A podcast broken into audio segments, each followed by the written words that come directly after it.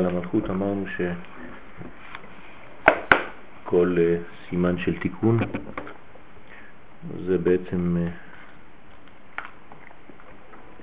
התפשטות ובניין מנקודה לפרצוף.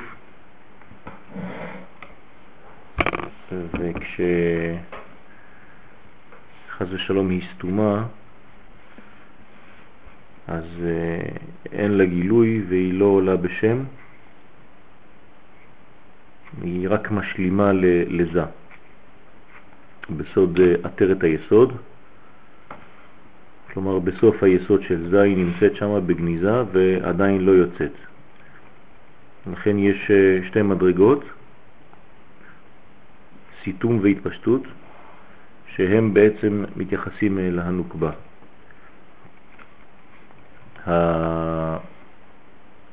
הפעולה שלה היא מוגדרת על ידי השגחה, השגחת התחתונים,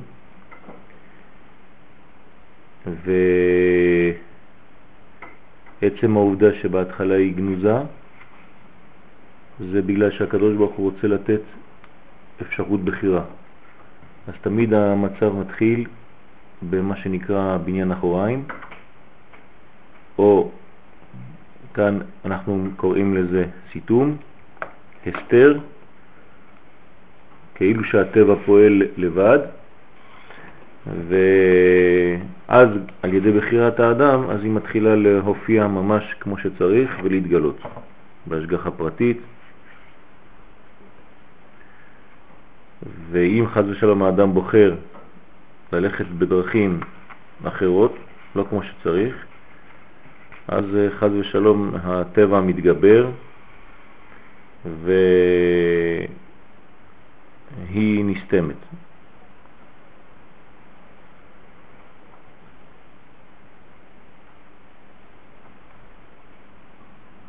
לא, מתפשט מסיטובה.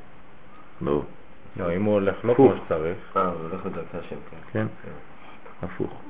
והיא חוזרת לנקודה. עכשיו אנחנו מגדירים את המלכות, אנחנו בבית, להבין היטב כינוי המלכות. למה קוראים לזה מלכות? שאנו מכנים למעציל יתברך בסוד ספירת המלכות. יש להבין ג' עניינים שאנו מוצאים בו יתברך. העניין האחד הוא אמיתות מציאותו יתברך, ושם כמובן אין לנו בכלל דיבור, כי אין לנו השגה,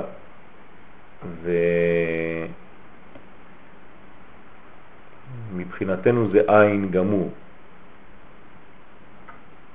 למרות שהוא היש הגדול ביותר, מבחינתנו זה עין. כלומר, מה שאנחנו אומרים יש מאין, החסידים אומרים עין מיש. כלומר, פה אנחנו עין ביחס ליש הגדול שהוא מייצג. שהוא הוא בעצמו, בעצמותו. אבל אנחנו, בגלל שאין לנו תפיסה ביש הגדול הזה, אנחנו קוראים לו עין, ולעולם שלנו שהוא כלום ביחס אליו, כן, אנחנו קוראים יש. אז העולם שלנו הוא יש מאין, אבל האמת שזה עין מיש. על כל פנים, זה המצב הראשון, זה השלב הראשון, אמיתת מציאותו התברך.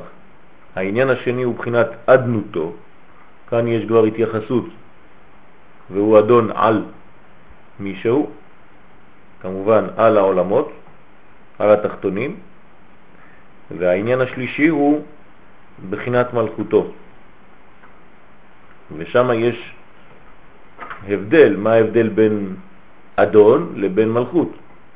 אם אתה אומר שהוא כבר אדון על מישהו, ואנחנו יודעים ששם אדני זה כבר מלכות, אז מה עוד אתה מחדש לי על המלכות? מה זה השלב השלישי? לכאורה יש רק שני מצבים. מצב מציאותו התברך, אמיתות מציאותו, ומלכות או אדנות. והפרשם בסייעתא דשמיא אחד אחד על הסדר הנ"ל. אחד, מבחינת אמיתת מציאותו התברך הוא בלתי נתלה בזולתו ובלתי מתייחס לזולתו כלל. כלומר אין שום יחס, זה לא כדי לתת לשני, זה לא מתייחס לשני, אפשר לומר שזה המוחין, כביכול. והמוחין לא מתייחסים לזולת, המידות מתייחסות לזולת. יש מוחין ומידות. כן? המידות הן גנוזות אצל ההוא, והמידות הן החלק שמועבר לשני. המוחין. המידות גנוזות. המוחין גנוזות. כן?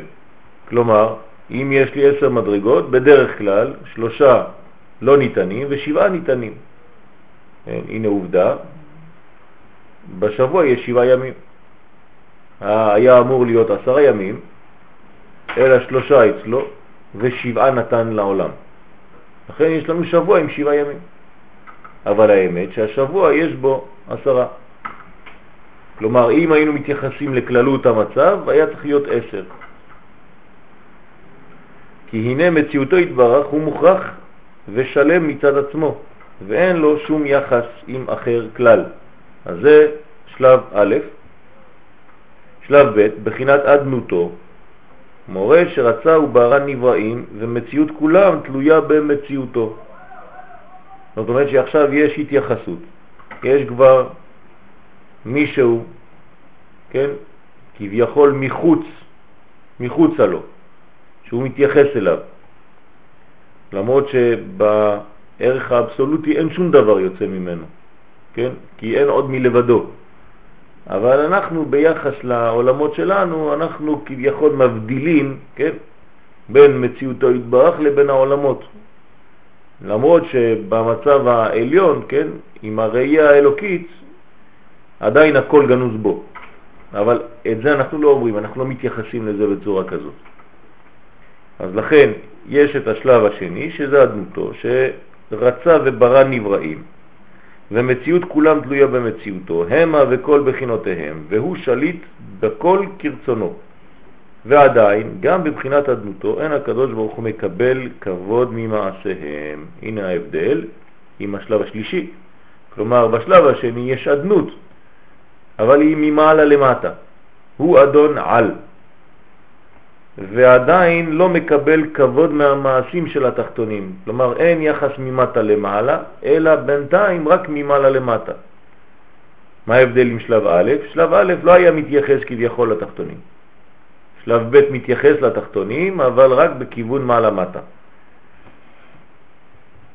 כי הוא שולט בכל בריאותיו שלטון גמור, ולכן אינו זקוק לכבודם. כלומר, זה לא תלוי בתעשה, לא תעשה, תקום, לא תקום. הוא שולט והוא עושה. שלב ג' אבל בבחינת מלכותו רצה הקדוש ברוך הוא להיות בבחינת מלך אל עמו. כן?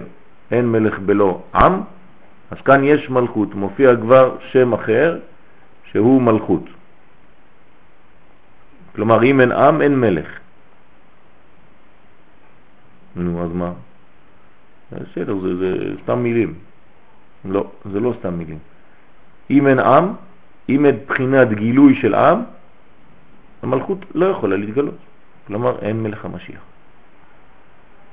מתי יכול להתגלות משיח? כשיש עם.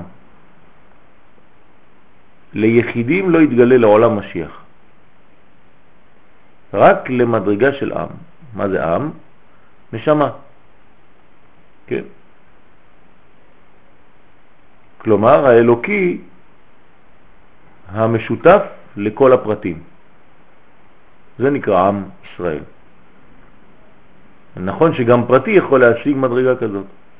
אם הוא די גדול והשיג בפרטיותו את מדרגת הכלל, אז הוא מגלה, כן, הוא שקול כנגד כל העם, כמו משה רבנו, אז הוא משיח.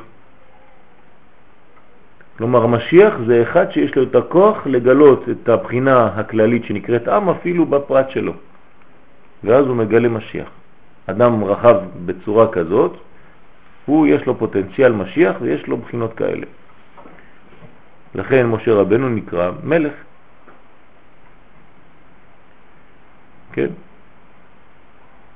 אז רצה הקדוש ברוך הוא להיות בבחינת מלך אל עמו, ובמלך המתכבד בעמו כן יתכבד כביכול הוא יתברך במעשיהם. אז כאן יש כבר עלייה מיתתא לאלה. מתייחסים למה שהתחתונים הם הם עושים, כן. במעשיהם הטובים של ישראל. לכן המלכות זה מה שהם מקבלים עליהם, ומלכותו ברצון קיבלו עליהם. מה זה ברצון קיבלו עליהם? לא סתם שהם רוצים את זה מרצונם, כן? כי בעצם מדברים כאן על הרצון האלוקי. זאת אומרת, הרצון האלוקי מתקבל על ידם. שאין להם רצון אחר מאשר רצונו. ברגע שהרצון שלנו הוא הרצון האלוקי, אז זה נקרא מלכות. אז אני מגלה את רצונו. כן, כמובן רצון זה איזה ספירה? קטר. קטר זה רצון, אז קטר הופך להיות מלכות, קטר מלכות, מתחבר למלכות.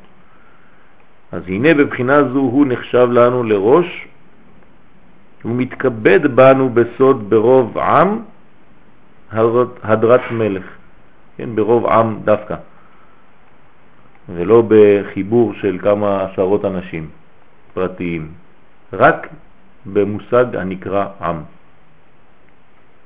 וכן להפך, חז ושלום, כאשר יעברו ישראל על רצונו, הנה פה הוא אומר את זה באופן ברור, אם לא מגלים רצונו, אז כבוד מלכותו יתברך מתמעט. זאת אומרת, זה ווליום של מלכות שיורד. לא מתגלה כראוי. עם ישראל בגלות נקרא מת. אבל היחידים חיים, כביכול. האמת שאין חיים בלי הכלל הזה. אני מזכיר את המושג שאצל אומות העולם הפרטים מתאספים ובונים להם כלל, ציבור, ובעם ישראל זה לא נכון. הכלל הוא שבורא את הפרטים. כלומר, אם אני מוציא את בחינת הצרפתיות לצרפתי, מה יישאר? אדם רגיל. אבל אם אני מוריד את עם ישראל מיהודי, הוא מת, כי הורדתי לו את הנשמה. אז הוא מתחיל לעשות דברים, הוא חושב שהוא חי במדרגה, אבל הוא בעצם מת, הוא לא קיים כבר, הוא איבד הכל. כן, עם ישראל, ברגע שלא מתגלה כעם, כן, הפרטים שלו מתים, ולכן קינה הנביא יחזקאל, ל"ו, את עם ישראל בגלות כמתים בקבר. כן, והעליתי אתכם מקברותיכם, כן, והבאתי אתכם אל אדמתכם וחייתם. כלומר, בגלל שמושג העם לא מופיע בגלות, בשלמותו, אז הם עדיין בבחינת מתים, ורק כשהם מגיעים לארץ ישראל, שאז מתגלה כוח הכלל לעם, אז הם חוזרים לחיים, סוד תחיית המתים. אז לכן הגלות נקראת מבחינה זו קבר. ונמצא שמידת מלכותו יתברך היא הבחינה שבה הוא מקבל כבוד ממעשה האדם. אז בבחינה השלישית, שהיא מלכות, אנחנו כביכול, התחתונים, נותנים משהו. תנו עוז לאלוהים. כלומר, אנחנו נותנים לו אפשרות להתגלות כמלך, על ידי שאנחנו מתנהגים כעם. ובייחוד ממעשיהם של ישראל. מה זה המעשים של ישראל? תורה ומצוות. האם המצוות הן מצוות פרטיות? אין דבר כזה. אין מצווה שהיא פרטית, כל המצוות הן לאומיות. רק בגלל שאתה שייך לכלל, אתה עם ישראל, אתה שייך לישראל, אז המצוות, אתה מקיים אותה. אבל אם לא היית שייך לעם ישראל, לא היית עושה אפילו מצווה אחת. מה זה אומר? מי קודם למי? המצוות לעם או העם למצוות? העם למצוות. כי אם המצווה קודמת לעם, זה אומר שבעשותי מצווה אני הופך להיות ישראל, וזו טעות. לא ראינו שאדם עושה מצווה, הוא הופך להיות יהודי. אלא בגלל שהוא יהודי, בזכות זה שהוא נולד עם התכונה ישראל, אז הוא חייב במצוות. אז מי קודם למי? עם ישראל קודם למצוות. לכן כל המצוות הן בעצם מעשים של העם. אין מצווה שהיא מעשה של אדם פרטי, זה לא קיים. אם מזמינים אותי לתת שיעור, כן, מה זה יום העצמאות מבחינה דתית? אז השיעור מתבטל כבר מההתחלה, כי אין דבר כזה. יום העצמאות מבחינה דתית, לא קיים. או דבר אחר, לא, זה לא חשוב. כי זה רק מבחינה לאומית. אז הדת, שאנחנו קוראים לזה דת, היא בעצם הביטוי של הלאומיות שלנו. וכן להפך חד ושלום, כבודו מתמעט על ידי עוברי רצונו. אז אם אנחנו לא מגלים רצונו, כן, נקראים עוברי רצונו חד ושלום, אז המלכות לא מתגלה. זה הכבוד. מלכות נקראת כבוד. כן, כי מתגלה שם גם כן כ"ו, מבחינת זה. וכיוון שבבחינת מלכותו התברך הוא צריך לבריאותיו, נבין מיד שמידה זו יצאה מתחילה מחוסרת השלמות, כדי לתת לנו אפשרות בחירה. שאילו הוציאה מושלמת מתחילתה לא נשאר במקום לתיקון מעשה האדם שעיקרם קבלת עול מלכותו התברך. אז אנחנו כן צריכים בחירה חופשית כדי להגיע לשלב הזה. ברוך אתה אדוני אלוהינו מלך העולם שהכל יהיה מדבר.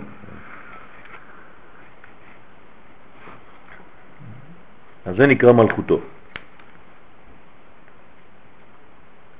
אז בהתחלה המלכות יוצאת בצורת נקודה. תחת היסוד בזה, בגניזה, בהסתר, ומשם היא אמורה להתפשט ולהיות לפרצוף שלם. אז ההתפשטות שלה תלויה בעצם בהזמנת בני האדם. זה גם סוד הזימון. הבלן ונבריך. כן? כלומר, אנחנו מזמינים, זה נקרא זימון, כשאנחנו מזמנים את עצמנו לקבל משהו מלמעלה. אז אנחנו בעצם קוראים ומושכים גילוי. לא שגילוי זה יותר חזק מגילוי, אבל לפעמים רוצים להדגיש ככה את המילים. תמיד חושבים שזה יותר חזק. קוידש זה יותר מקודש. כן, זה, זה לא נכון, זה אותו דבר. או מלכות זה יותר חזוק ממלכות. כן, זה, זה לא נכון. כן, אבל זה נכנס ככה לתודעה, כן? שהתפילה זה יותר חזק מתפילה. זה לא נכון, זה אותו דבר. מי שרגיל במבטא כזה, אז יעשה, אבל מי שלא, לא צריך. והנה ודאי היה מעציל יתברך יכול לעשות שגם מידה זו, רוצה לומר מידת מלכותו, תצא מתוקנת מיד מתחילת האצילות. מה יש לו בעיה לעשות דבר כזה? לעשות תיקון מההתחלה הוא בעצמו, שהמלכות תצא כבר מתוקנת בלי שום חיסרון? למה לא? ואילו בחר לעשות כן, היה מוציא את ענפי המלכות. מה זה ענפי המלכות? למה ענפי המלכות? מה יריב?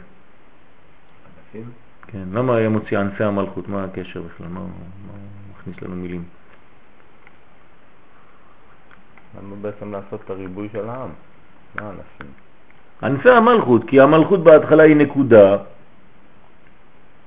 וכשהיא מתפשטת זה נקרא ענפים, נכון? נו, אז הוא, אז הוא אומר, בגלל זה הוא אומר את זה. אם הוא בחר לעשות כן, זאת אומרת להוציא את המלכות כבר מתוקנת, היה צריך להוציא אותה עם, עם הענפים שלה. כלומר עם ההתפשטות שלה. אבל הוא לא בחר לעשות כן. איך הוא בורא את המלכות בהתחלה? נקודה, מצומצמת. בסדר? אז הוא נקרא, אם היה רוצה, היה מוציא אותה, את, את ענפי המלכות, את שלם, כן? שעיקרם הנשמות, כן? מה זה הענפים של המלכות? פה יש עליית מדרגה, זה הנשמות. כן, זה נקרא ענפי האילן, בטהרתם, זאת אומרת שורש נשמותינו שגנוזות במלכות. ואז כולם היו עושה רצונו תמיד. היינו כבר עם התכונה הזאת של עושה רצונו בלי שום הסתר לדבר הזה. וממילא היה כבוד מלכותו שלם מתחילה. כן, הכל היה כבר בנוי מההתחלה, הכל יוצא עם השורשים והענפים, וזה נשמות רובוטיות שעושות רצונו, מלאכים. כן, מלאכים, כבוצי מטה. כן, במקום עם ישראל, כבוצי מטה, מלאכים כבוצי מטה. מלאכים למעלה ומלאכים למטה. זה בעצם הסוף. מה? בסוף זה ככה. כן, אבל זה עבר דרך עשייה. זה לא שהוא עשה את הכל ככה בנוי מההתחלה. הוא נתן שיתוף לאדם, אפשרות להשתתף. כן, להיות שותף לתהליך הזה, זה משהו אחר. שאנחנו נגיע לשלב הזה הסופי בגלל שאנחנו בנינו את המנגנון הזה, אז אי אפשר להסתכל רק על השורה האחרונה ולומר, הנה בסוף זה אותו דבר, אז מה? לא, זה אותו דבר, אבל איך הגעת? כן?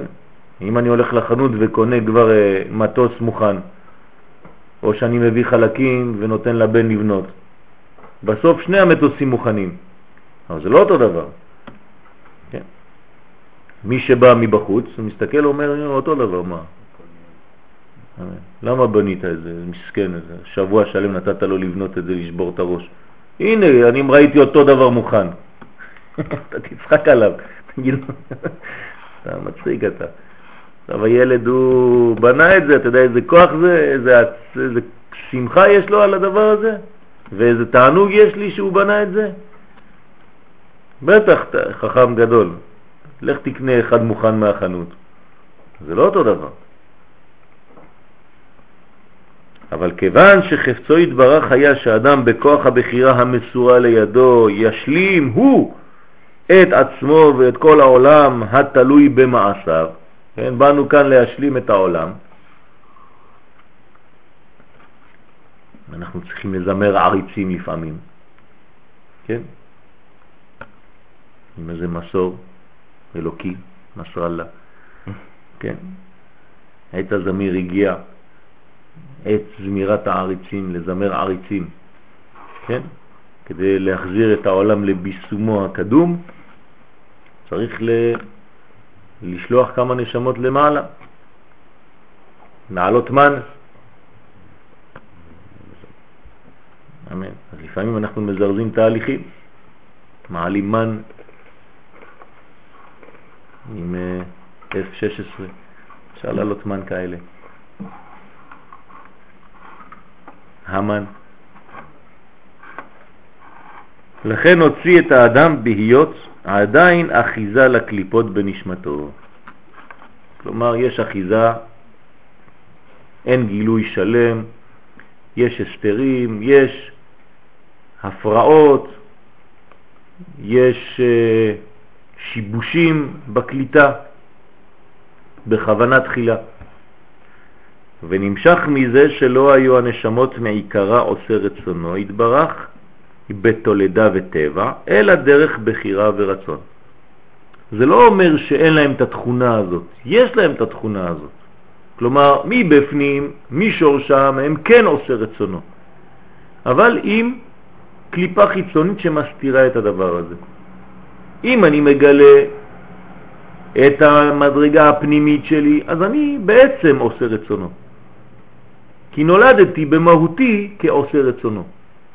רק נבראתי עם שכבות, עם מעטפת חיצונית שמפריעה, שמסתירה, עם מסכים, וילונות, כן? שמנסים להפריע ולהסתיר ממני, כן? להעלים את הנקודה הפנימית שבי.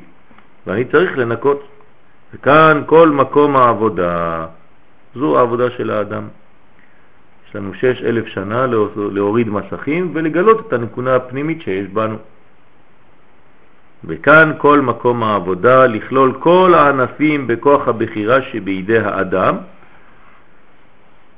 לגלות את העץ השלם, לקבל מלכותו יתברך ולעשות רצונו. לכן האלף השביעי הוא המלכות, שמגלה את כל מה שעשינו במשך שש אלף שנה שהגענו למלכות הזאת. כן. בעיקר תיקון זה תלוי בעבודת התפילה. הדבר העיקרי זה החיבור. כלומר, איך להתחבר, איך לגלות את האלוקי בעולם שלנו, וזה על ידי הקשר שנקרא תפילה. כי בה נעשה סוד ההתקללות הזאת שהענפים נכללים להשלים כולם כבוד מלכותו יתברך. זה מה שאויבינו מנסים לחבל, נקרא חבלי משיח, מלשון חבלה, מלשון מחבלים. כן, זה בגמר התיקון יש חבלי משיח בגלל שהמחבלים מתרבים בעולם כדי להפריע לתהליך הזה. אז אה, יימח שמם אתמול הם צילמו את הקרב של שלשום וכנראה שאיזה חייל צה"ל שם השאיר את החפצים שלו אז הם צילמו תפילין. תפילין של יד, תפילין של ראש, ככה בזום. והוא נשאר הצלם הערבי הזה, עם מחשמו שם, של החיזבאללה, במשך איזה דקה רק על התפילין. למה? שאלתי את עצמי, למה מראים ככה? זה כואב. אתה רואה את התפילין של החייל ככה, תפידנית וכל מיני דברים כאלה. אבל הוא התמקד על התפילין. אז חשבתי לעצמי, כן, אם הוא הלך לצלם רק את זה ככה, כאילו הקדוש ברוך הוא משך אותו להראות לנו, זה בשבילנו. מה הם רוצים למנוע? כן? רוצים למנוע את הקשר הזה. וזה מה שאנחנו צריכים לעבוד דווקא על הקשר הזה.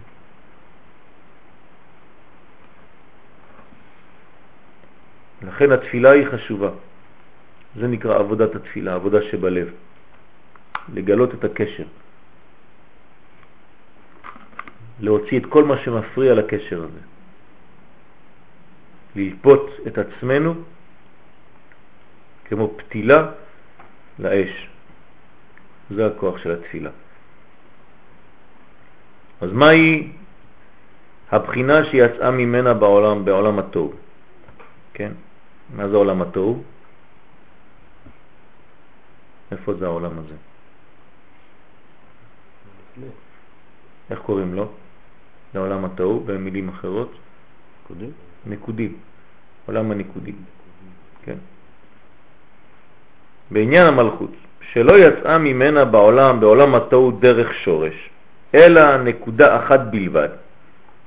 כלומר, אנחנו חוזרים לנקודה הבראשיתית, ההתחלתית, יש בית לשונות סותרים בדברי רבי חיים ויטל. ז"ל. כלומר, אם נמצא ונבדוק את דברי הארי, אנחנו רואים שהם לפעמים יש אה, דברים וסתירת אותם דברים במקום אחר, וצריך לעשות סדר בדברים. למה הוא אמר ככה ולכאורה הוא סותר את עצמו במקום אחר? במקום אחד, בשער ההקדמות, עמוד רכז, הוא אומר שנקודה זו השורשית היא נקודת הקטר שבה. כלומר, כשהוא מתייחס למלכות, הוא אומר איזה נקודה התחילה תחילה. האם זה המלכות של המלכות, שאחר כך התפשטה והשיגה את כל תשע המדרגות העליונות ממנה, או הקטר של המלכות, ואחרי זה הייתה צריכה להשלים את תשע התחתונות שלה. פשוט, מאיזה נקודה התחלתית אנחנו מדברים. ונותן טעם ללשון זה. כלומר, בהתחלה הוא אומר שהכל התחיל מנקודת הקטר שבמלכות. במקום אחר, שם, בעמוד שס"ט, הוא אומר שהנקודה השורשית היא נקודת המלכות שבה.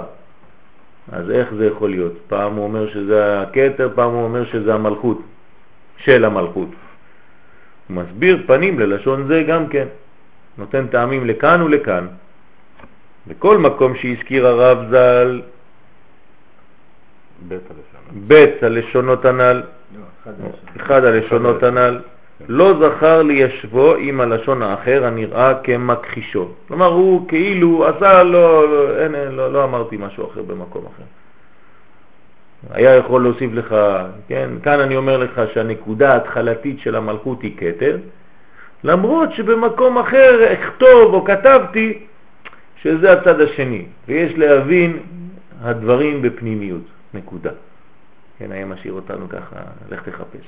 לא, כשהוא אומר שהנקודה ההתחלתית היא כתר, הוא עושה כאילו אין, לא אמר שום דבר אחר במקום אחר. במקום השני, כשהוא אומר שזה המלכות, הוא גם כן אומר כאילו לא אמרתי משהו אחר במקום אחר. אז מה? רק במקום אחד מצאתי שמזכיר הרב את שתי הלשונות. כלומר, מי שמחפש היטב, כמו הרמח"ל, כן? אז הוא בונה ובודק את הדברים עד הסוף. הוא מיישבם על ידי אוקימתא. מה זה אוקימתא? בניין. בניין שבעצם יכול לכלול את שני הדברים שלכאורה סותרים זה את זה. דמוקים באחד מהם, והוא בשאר הכוונות, בכוונות העמידה, ברכת למינים ולמלשינים, כן? וזה לשונו שם. מה הוא אומר שם רבי חיים ויטל? בכוונות העמידה.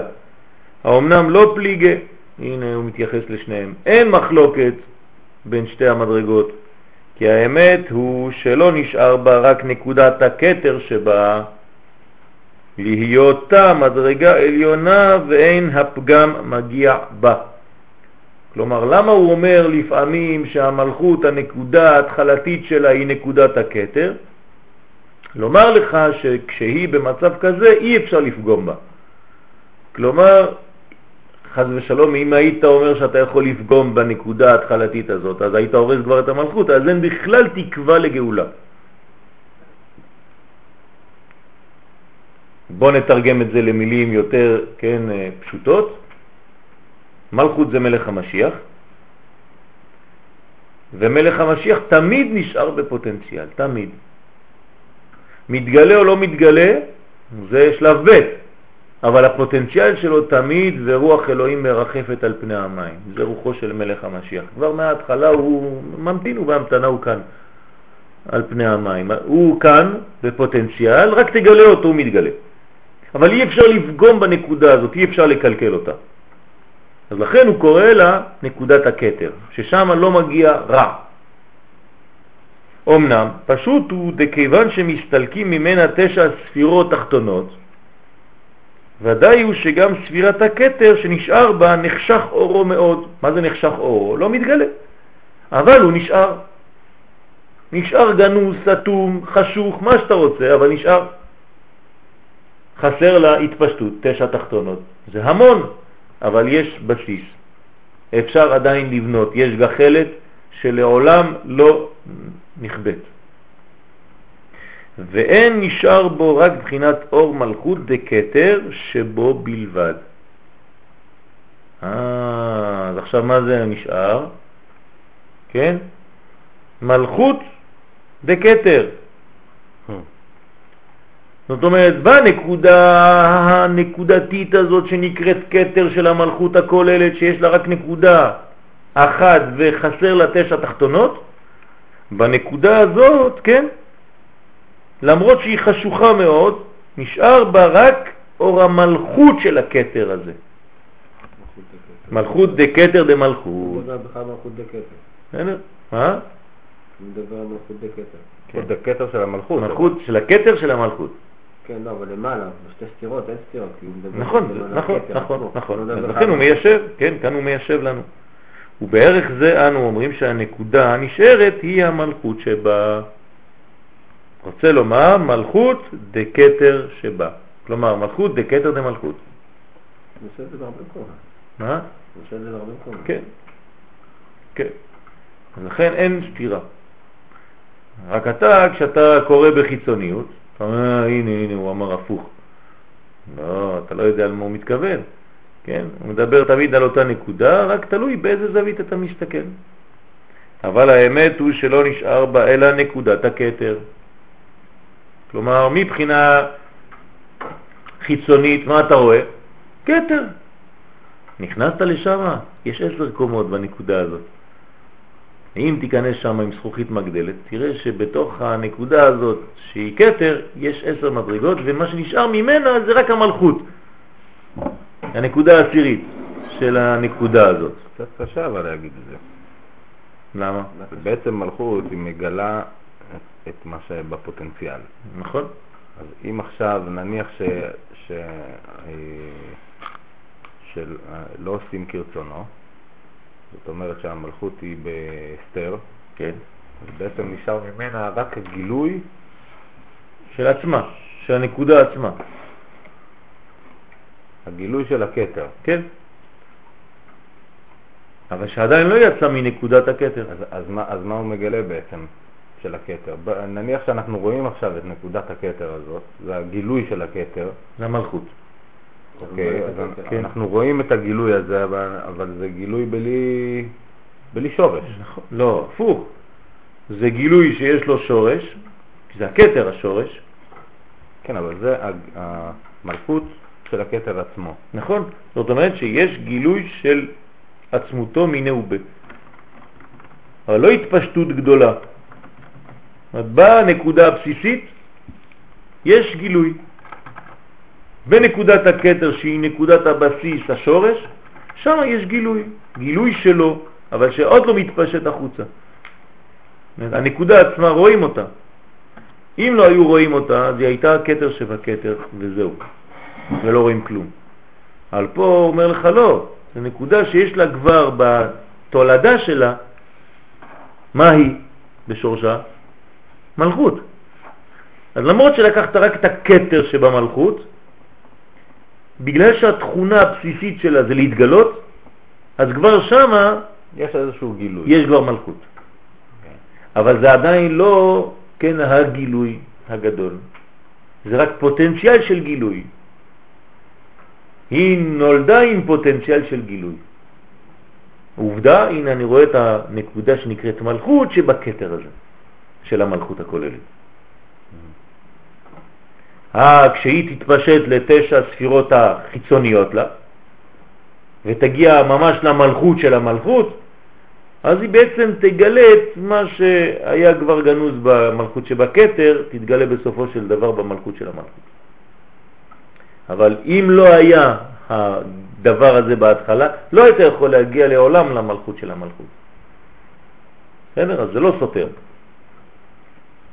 אבל האמת הוא שלא נשאר בה אלא נקודת הכתר, וזכור הקדמה זו עד כאן לשון רבי חיים ויטל. וכן מצאתי אחר כך בספר עולה תמיד למורנו רבי חיים ויטל, דף ד' עמוד ב'. אם הוא יוכל להגיד, סתם בשביל השאלה, שלפני כן שבעצם הנקודה השורשית, אחד זה הכתר, והשנייה זה התיק, לא הבנתי. בעצם התיק זה מלכות של העולם מתחתיו. של העולם מתחתיו, של העולם מעליו. המלכות העליונה כן, זה התיק, זה הכתר של העולם התחתון. כן, נו. אז הוא יוכל להגיד בעצם שהמלכות זה התיק, ה- כל העתיק של העולם התחתון? כן, בוודאי. זה תמיד ככה. במקום להגיד שנקודת המלכות היא נקודה שורשית, אחד כתר ואחד עתיק, לא, פה הוא מדבר על, על זה. תיקח את זה בהתחלה, ויש נוגבד את זה. איפה היא הנוגבד את זה? איפה היא נמצאת בהתחלה? בעטרת היסוד, כן? בעטרת היסוד. עכשיו אני הולך לעטרת היסוד שם, ואני רוצה לראות את שורש המלכות שם. אומרים לי שיש שם משהו שעתיד לצאת, אני הולך לביקור. אני פותח שם, אני מסתכל בעטרת היסוד, מה אני רואה? נקודה. נקודה, אני לא רואה עשר ספירות. אני רואה נקודה, איזה נקודה? נקודת המלכות. עכשיו אומרים לי, נו תסתכל טוב, מה אתה רואה בנקודה הזאת? אם אתה אומר אני רואה נקודה, בסדר, אבל פה אתה רואה שהוא נכנס לפרטים. מה אתה רואה מהנקודה הזאת, שכבר היא רק נקודה? אז אתה לוקח עוד איזה מנגנון יותר, אה, כן, עדשה יותר גדולה, ואתה פתאום מרחיב את הנקודה הזאת, מה אתה רואה שהיא בנויה היא עצמה? מעשר. ואיזה בחינה מהעשר האלה מאירה? המלכות המלכות של הכתר. של הכתר. כלומר, של. אתה רואה רק נקודה אחת והיא כתר של המלכות הכוללת, ובתוך הנקודה הזאת שהיא כתר אתה רואה רק את המלכות הזאת. אז מה אתה מבין? אתה מבין שיש לה קודם כל גרעין, אבל שהגרעין הזה כבר נברא עם פוטנציאל של מלכות, זאת אומרת של גילוי. ואז אתה מיד מבין שלעתיד לבוא, כן, בגלל שהיא עכשיו כל כך קטנה אבל היא כבר מלכות, כשתהיה גדולה היא תהיה מלכות. אמיתית. לכן זאת הנקודה שמאירה. אז לא צריך להיכנס ליותר עליון או יותר תחתון. העולה בידינו מכל האמור, שהנקודה השורשית ופרצוף הנוגבה היא נקודת הקטר שבה, כן, אז עכשיו הסכמנו, והיא לבדה יצאה בנוקבה בעולם התוהו. אבל התת ספירות התחתונות שבה באו לה בסוד תוספת בעת התיקון. עכשיו אפשר להוסיף למה זה בא כתוספת, בגלל שבנקודה הזאת שנקראת קטר, מי היה מתגלה שם? המלכות. לכן חייב שזה יצא שם, מה שבשורש יצא אחר כך בפועל. ולכן כיוון שדרך תוספת באו לה, מה, מה זה תוספת בתורת הקבלה? כשאומרים תוספת, מה זה אומר? שזה יכול להיעלם, זה תוספת, זה לא המקור שלה. כלומר, תמיד שתהיה בעיה, היא תתקפל ותחזור למה? לנקודה, השורשית הזאת. משם ואילך היא לא יכולה יותר להיעלם. אבל כל התוספת כן יכולה להיעלם. אז לכן כיוון שדרך תוספת באולה, דהיינו על ידי התיקון מעשה האדם, אנחנו כביכול מושכים את הענפים ממנה, לפיכך בחטאי האדם הם חוזרים להתקלקל ויורדים אל הקליפות. אז תגיד, אז נו, זהו אבוד, הכל אבוד. לא. מה שאין כן נקודת הקטר נשאר תמיד. למה? שיצא בדרך שורש. זה לא תוספת. אז השורש הזה אינו זז ממנה בשום חטא לעולם, לא חשוב מה תעשה, מה לא תעשה, מלכות נשארת מלכות. ישראל, אף על פי שחטא, ישראל הוא. יעלה למעלה, יעשה קונצים שמיניות באוויר, ישנה את השם שלו, יקרא אפילו ראשי תיבות אה, של יימח שמו וזכרו, כן, הוא נדון, נידון כישראל בעולם הבא, מסכן. כן, חבל על כל הבלגן, דנים אותו כישראל. ועם כל זה גם הוא אורו מתמעט לערך הקלקול שמתקלקלים התת ספירות התחתונות של הנוקבה. אז נכון, הוא לא יישאר כן נקי נקי נקי, אבל יש את הנקודה. זה גם אומר דברים יותר עמוקים, שתמיד יש אופטימיות.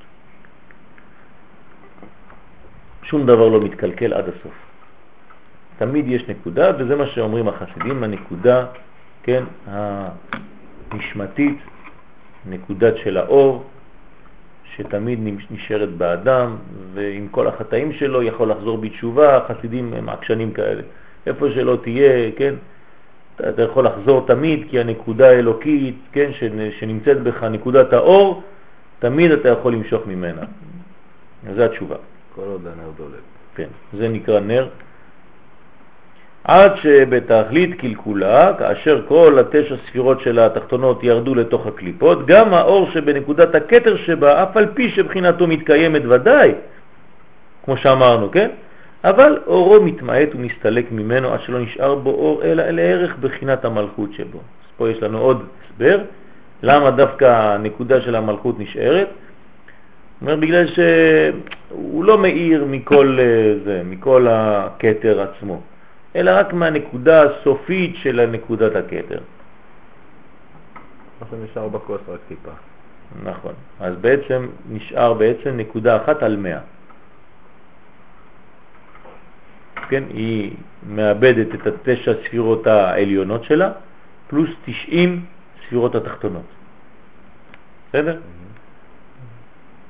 אז היא ככה נקודה באוויר. והנה אור התשע ספירות האלו העליונות שבנקודת הקטר דנוקבה מסתלקות לשורשם בזה. אז כולם חוזרים לשורשם. האלה ירדו לקליפות, 90 ירדו לקליפות, תשע עלו לזה, כי זה השורש, והיא נשארת ככה מסכנה מלכות שבקטר שבמלכות. נקודה ככה תלויה, כן, עומד, תלוי ועומד עד שיעשה תשובה. כי ודאי להיותם אורות מבחינת הקטר, אין לסתרה אחראי ניקה מהם. אי אפשר לנק מהתשע הספירות העליונות שלה. אבל מפני סילוקם גם הקדושה אינו יכולה להשתמש בהם, כי, כי זה לא בניין שלם.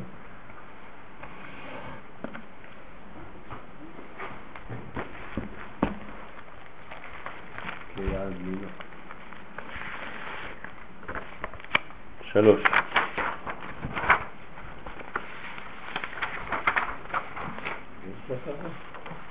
זה הרמח"ל. זה כל ה...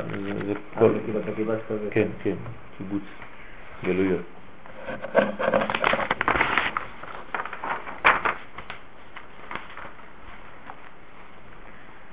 אז עכשיו אנחנו רוצים לבדוק מה, מה הולך לפני, כן? כלומר, לפני התיקון יש קלקול. וזה שייך לזמן, כן, של בניין, חורבן ובניין, כלומר, גם כן לזמנים של אה, תמוז ואב, לפני התיקון. אז אנחנו רוצים להבין, כן, סוד המלאכים קדמאין, עולם התוהו, ונתחיל בנקודים. למה קוראים לזה נקודים? טעם השם הזה. כמובן שאנחנו נשתדל לסיים בתיקון, כן, בעזרת השם, כדי לא להישאר ב... בהפך. אז עולם הנקודים נקראים האורות היוצאים דרך נקבי העיניים דאדם קדמון. שימו לב, יש דיוק, לא אורות העיניים, אלא דרך העיניים. כלומר, זה בא ממקום אחר, עלה, עלה, עלה, ויצא דרך נקבי העיניים, מצא לו דרך מעבר. זה לא האור של העין. לפעמים יוצא איזה נוזל ממקום שהוא לא בכלל שייך לו.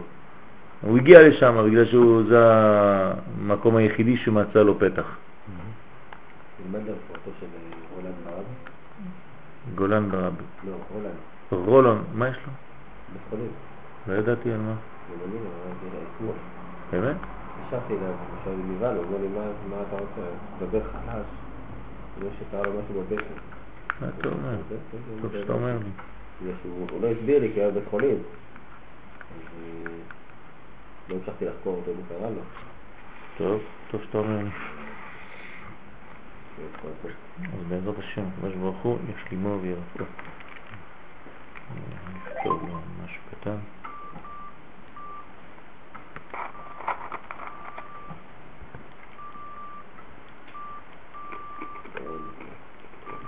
אה?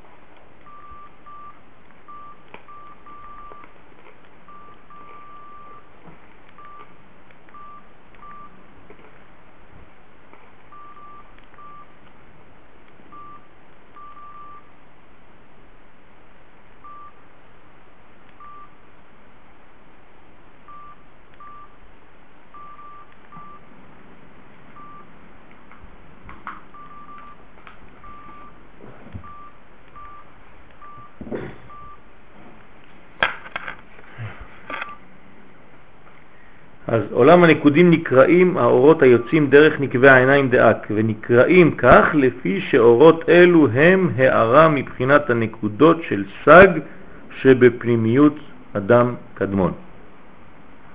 מי יכול להסביר לנו את זה? זה מצומצם וקטן. יש עולם ומלואו בפנים. מה, מה זה הנקודות האלה? לפי שהאורות אלו הם הערה. זה לא אור, הערה מבחינת הנקודות של סג.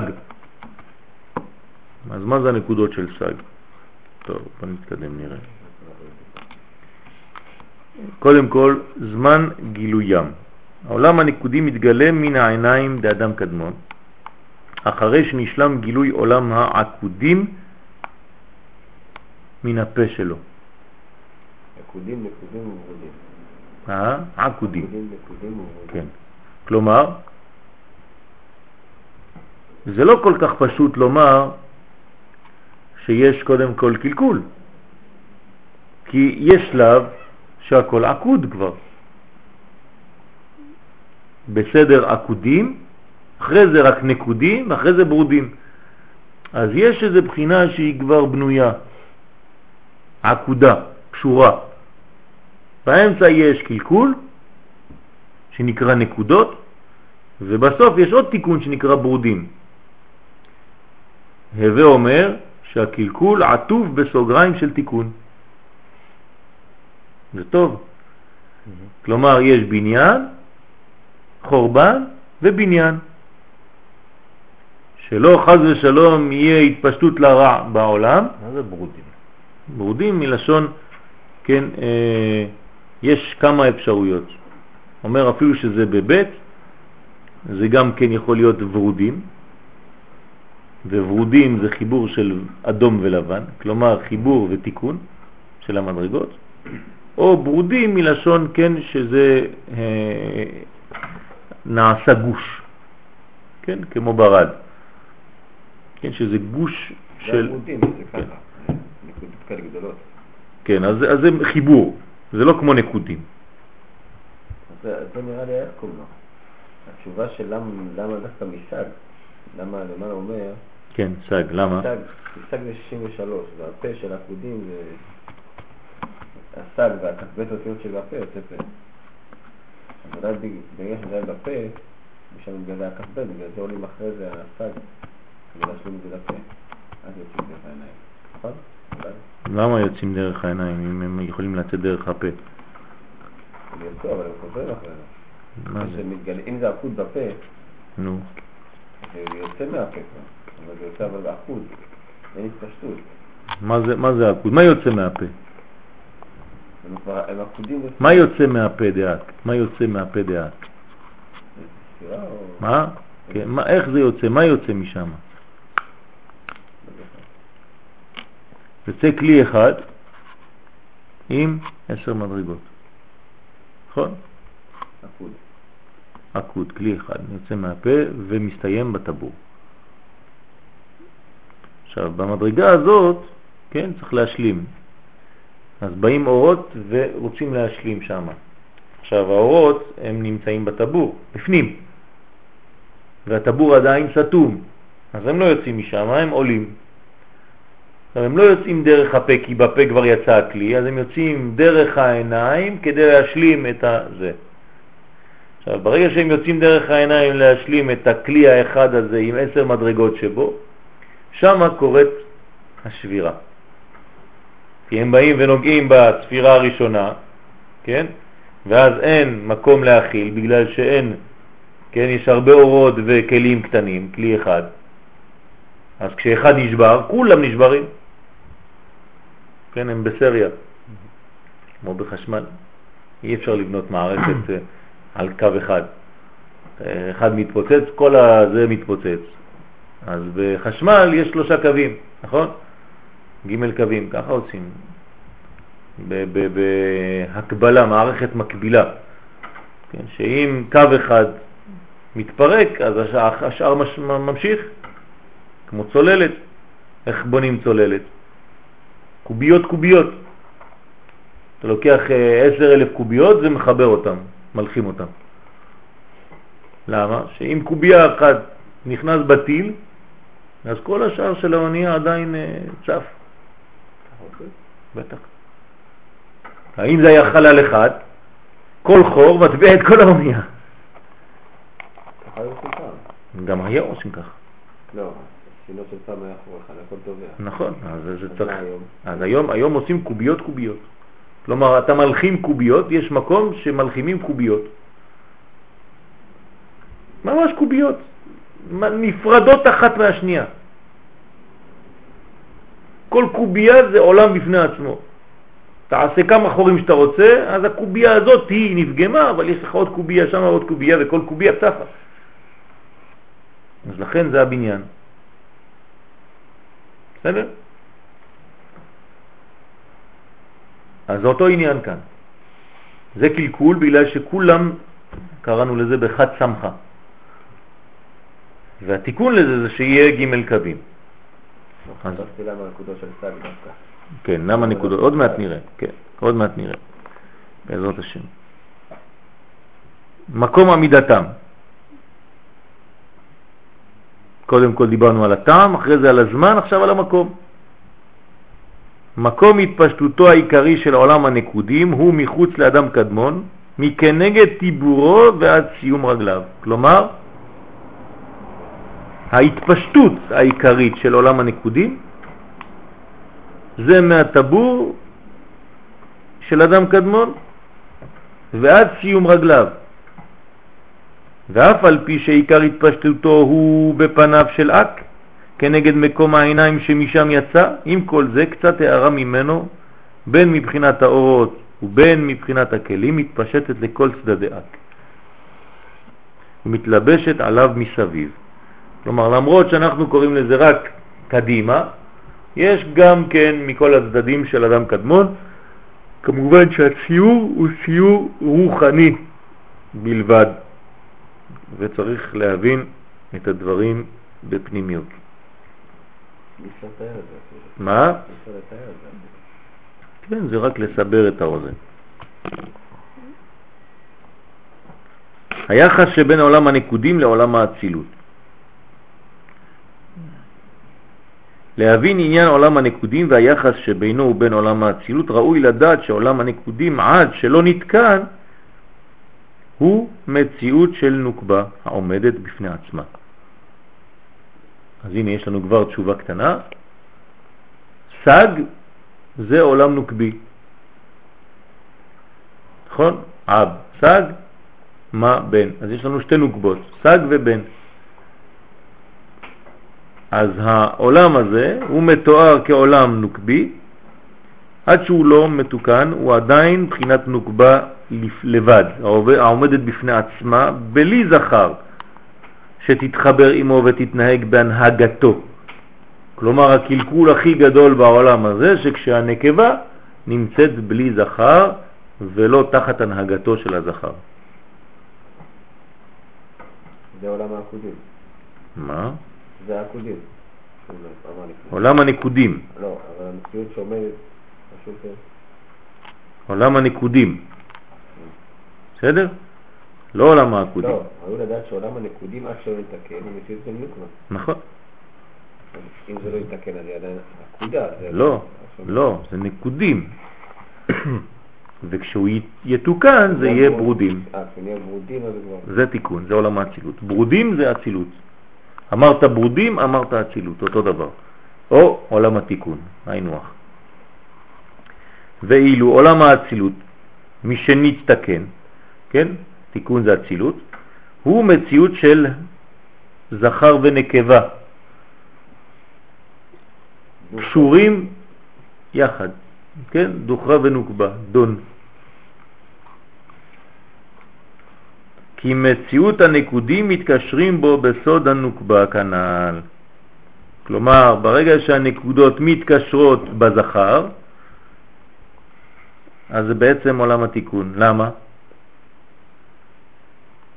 כי הן כבר לא נקודות בפני עצמן, הן מתקשרות לשלמות, לכלל. ובחינת הזכר שבו היינו מציאות מה החדש השולט בו. כלומר, מה החדש? מתחבר עם הנקודות האלה, הוא מחבר את הנקודות האלה ומביא בהם דבק פנימי שמחבר את כל הנקודות לשלמות אחת. זה נקרא עולם התיקון. נמצא, האצילות המתוקן הוא כלל. שמתי לכם את זה ב... כן, מרכאות כפולות, למה? כי זה התיקון. תיקון זה כלל. תיקון זה כלל ישראל. האצילות המתוקן הוא כלל. כשאתה אומר שאתה עולה לעולם האצילות, כלומר גילית את בחינת כלל ישראל. והנקודים אינם אלא פרט. זה חורבן בית המקדש או הבניין. זה ההבדל בדיוק בין חורבן לבניין. זהו. אתה רוצה להבין מה זה חורבן בית המקדש? למה חרב הבית? בגלל שחרב או חבר זה אותן אותיות. או יש חיבור או יש חורבן. זהו. אם אין חברות, אם אין חיבורים, יש חרבות. וזה ההבדל בין חורבן בית המקדש, שזה כדוגמת עולם הניקודים, לבין עולם של בניין בית המקדש, שזה עולם התיקון, שזה עולם הכלל.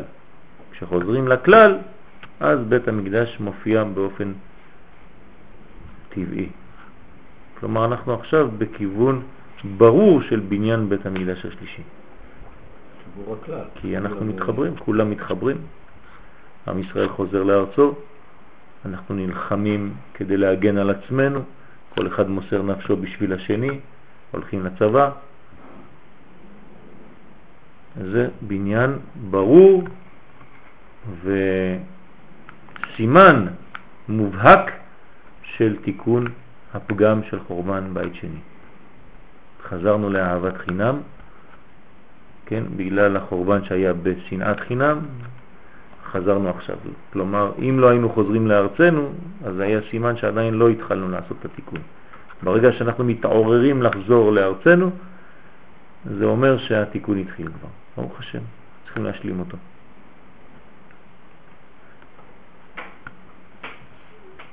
אז הנקודים אינם אלא פרט מן הכלל ההוא שקדם ונתגלה בפני עצמו בראשונה. אז בהתחלה זה מתחיל כן כנקודות קטנות, לא שמים לב, כל אחד מושך את הסמיכה לעצמו, עד שלא נתגלה שם מה בסוד הזכר.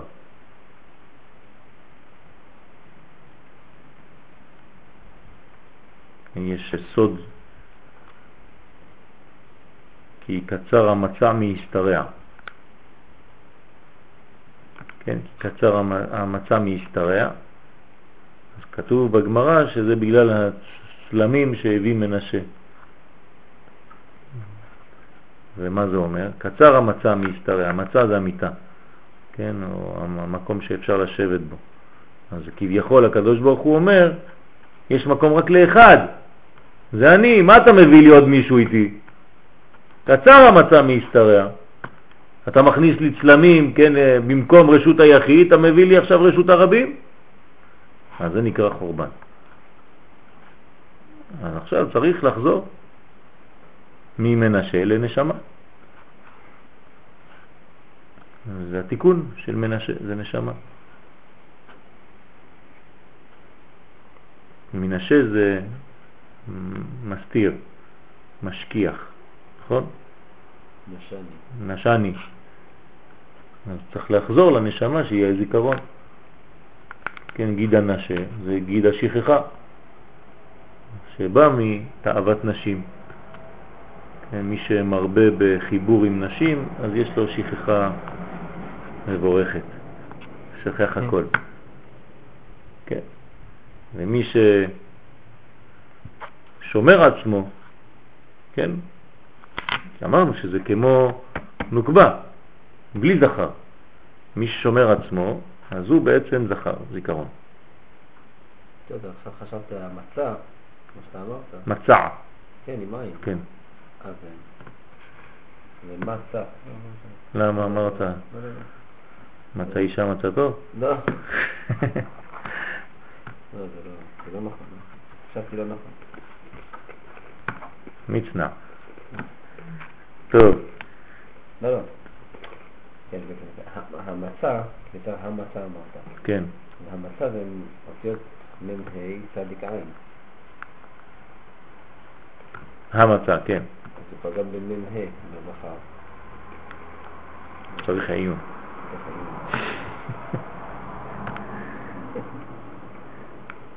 אז אה, זה נמצא שהצילות המתוקן הוא כלל והנקודים אינם אלא פרט מן הכלל ההוא. בוא, בוא, בוא נשאל שאלה, לפי זה, האם הפרטים קיימים בכלל? בכלל הגדול יש פרטים. אני שואל האם הפרטים קיימים.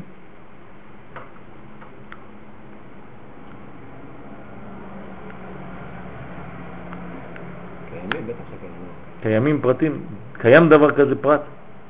בכלל, יש כלל ויש פרטים. כל כלל יש פרט. אני שואל, אם האם... אין- אם אין- אם- אם אין פרטים אין כללים. אה, כן? איפה ראית דבר כזה? כל פרט עושה כלל. ראית פעם. ראית פעם אה, גוף שבורא נשמה? הכלל עושה את הפרט. אה, קראתי כבר ש... תגיד לי, קרני השמש, קרני השמש, זוכר שאמרת את זה פעם אחת, שמה? שהכלל עושה את הפרט. בוודאי. בוודאי. קרני השמש קיימים? קיימות? קרני השמש? אין קרניים. מה זה אין קרניים? הנה, קרני השמש מגיעות לעולם הזה, הן קיימות או לא קיימות? זה פרטים של השמש, נכון? כן. זה לא קיים. כי זה שמש. זה רק התפשטות של השמש.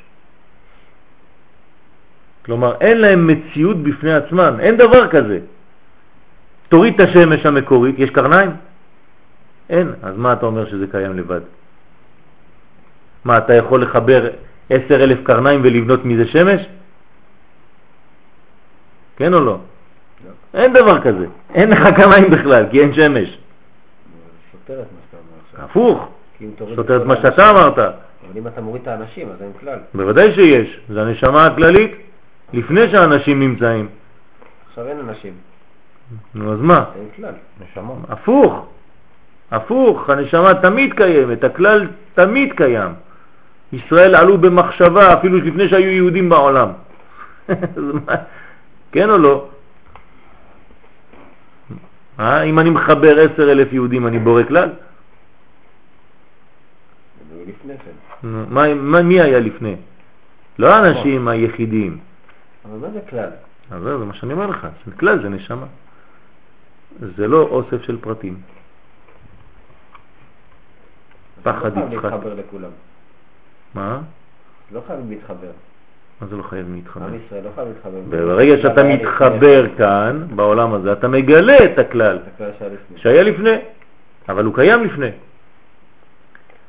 אתה מבין? כלומר, הפוך, אם אתה נשאר כפרט פה, אתה בעצם מת, אתה לא קיים בכלל, כי כל הקיום שלך הוא דרך הכלל, אז תגלה אותו פה. אז תתחבר, תעשה את החיבורים שלך פה בעולם הזה, להראות את מי אתה באמת, שאתה רק כלל. נכון. אז כל פרט אמור לגלות רק דבר אחד, כלל. כלל הוא פרט הוא כלל. נכון. הכל מתחיל בכלל. אז אין פרטים בכלל, לא קיימים פרטים. הם רק פרטים של הכלל, כלומר התפשטות של הכלל. כן, אמרת את זה בשיעור בבוקר בשבת. זוכר. נו, אז זהו. אבל צריך לחזור על הדברים. זה בשבת, לא. כי פי המדבר עליכם.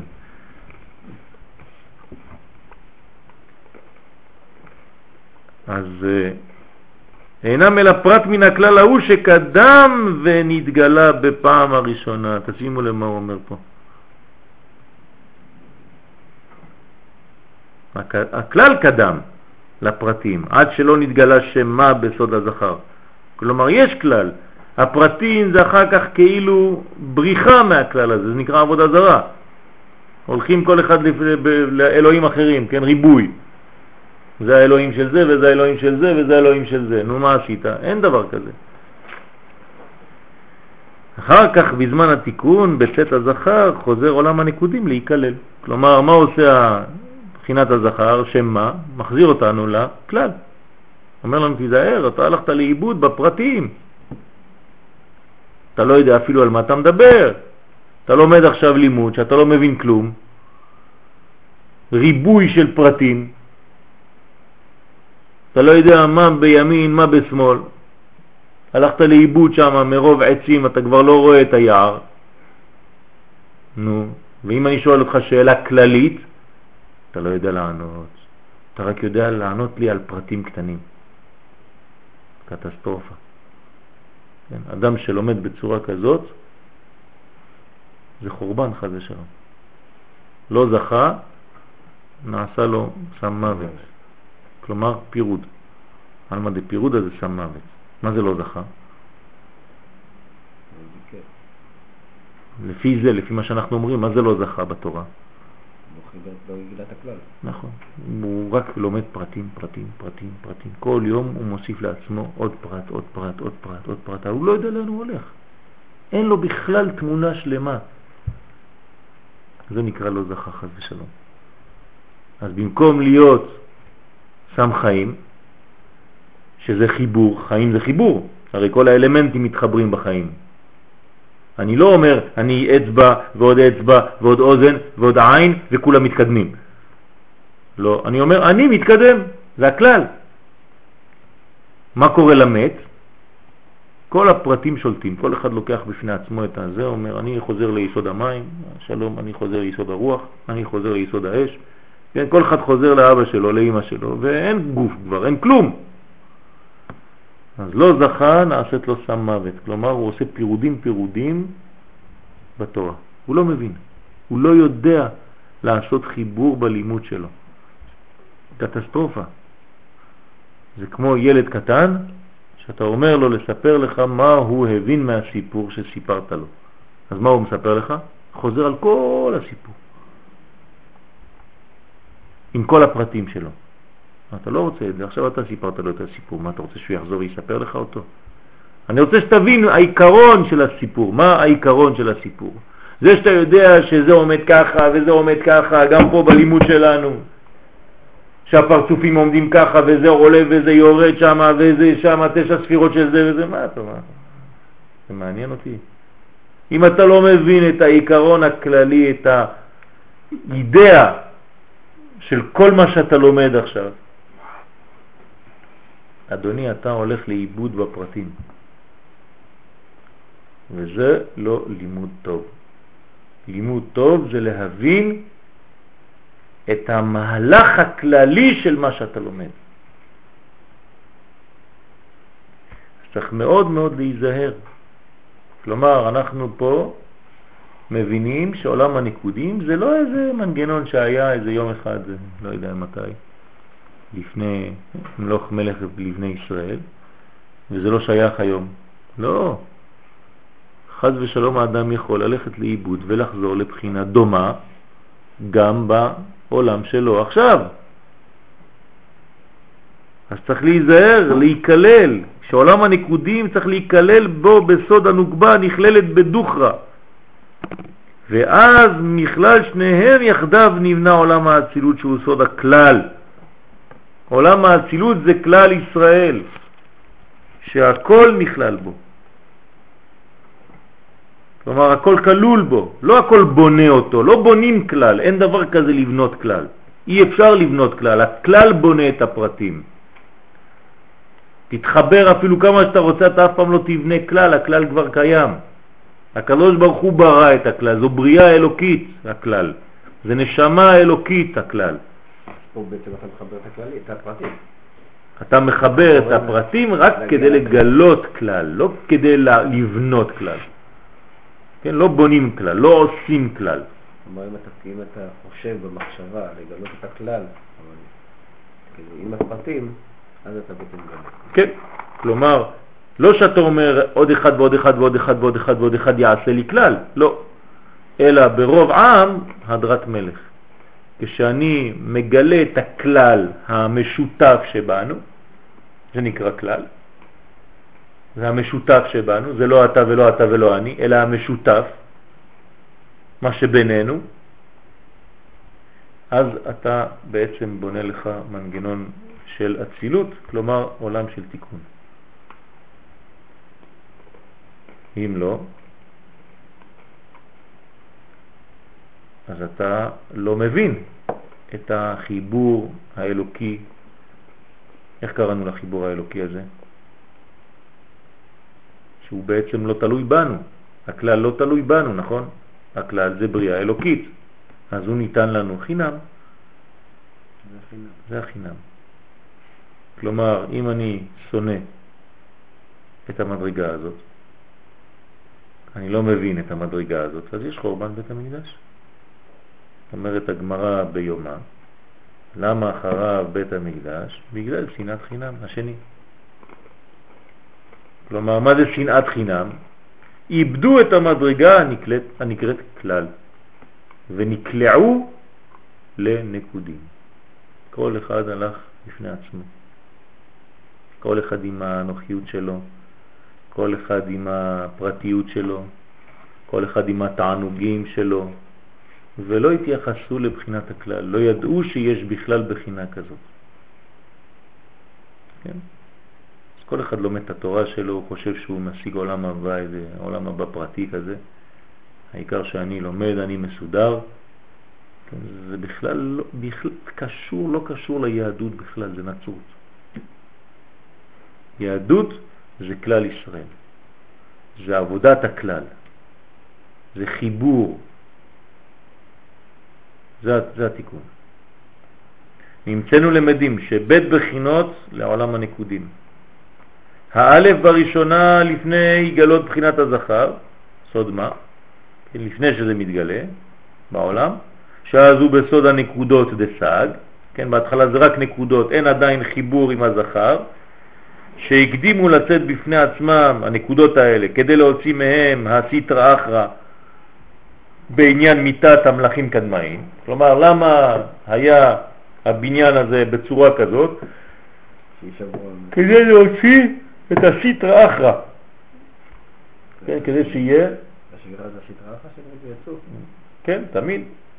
הצמצום זה שורש הרע. אחרי שמתגלה הזכר בעצם קורה את זה. מה? אם הזכר מגיע, לא. אז לא. נשברים. לא, לא. איך יש עולם התיקון? כשיש התחברות של הזכר והנקבה. נו, אז למה אתה אומר ש... לא. בהתחלה הם יוצאים לבד, אין להם קשר אחד עם עצמו, עם השני. אז איך הסדרה אחרת יוצאת? בגלל זה, זה הסטרה אחת. זה השורש. אבל איך היא תיפרד עדיין... מה, אם זה? נקודות נקודות. נו, זהו, זה אבל הם. עדיין אחת לפני... לא, אז צריך להפריד את הסדרה מהנקודות, מה- מהשורש עצמו. לא, הם, הם, הפירוד הזה, זה כבר הבחינה אה, שנקראת כבר- סטרה אה, אחת. הפירוד עצמו. הפירוד עצמו, זה הסטרה אחת. לא עלמא דפירודה. זה לא שיש בפנים שני דברים. לא, לא. הנה עם אחד מפוזר ומפורד בין העמים. זה כבר סטרה אחת. זה קלקול וקטרוג על עם ישראל. כן? אבל ישנו עם אחד. רק מפוזר ומפורד בין העמים. בשורש הוא אחד, הוא עם, הכל הוא אמר המן, הוא הבין את, השורש. אני יודע שזה עם, אני יודע שזה אחד, אבל הם לא מגלים את זה. אז בוא, בוא, המן התחכמה לו. זה כמו פרו, אותו דבר. כן. הנה עם יצא ממצרים, בלעם, בלק. כולם מבינים שהמדרגה השורשית שלנו, האמיתית, זה עם, אבל הם מנסים להחזיר אותנו לנקודות.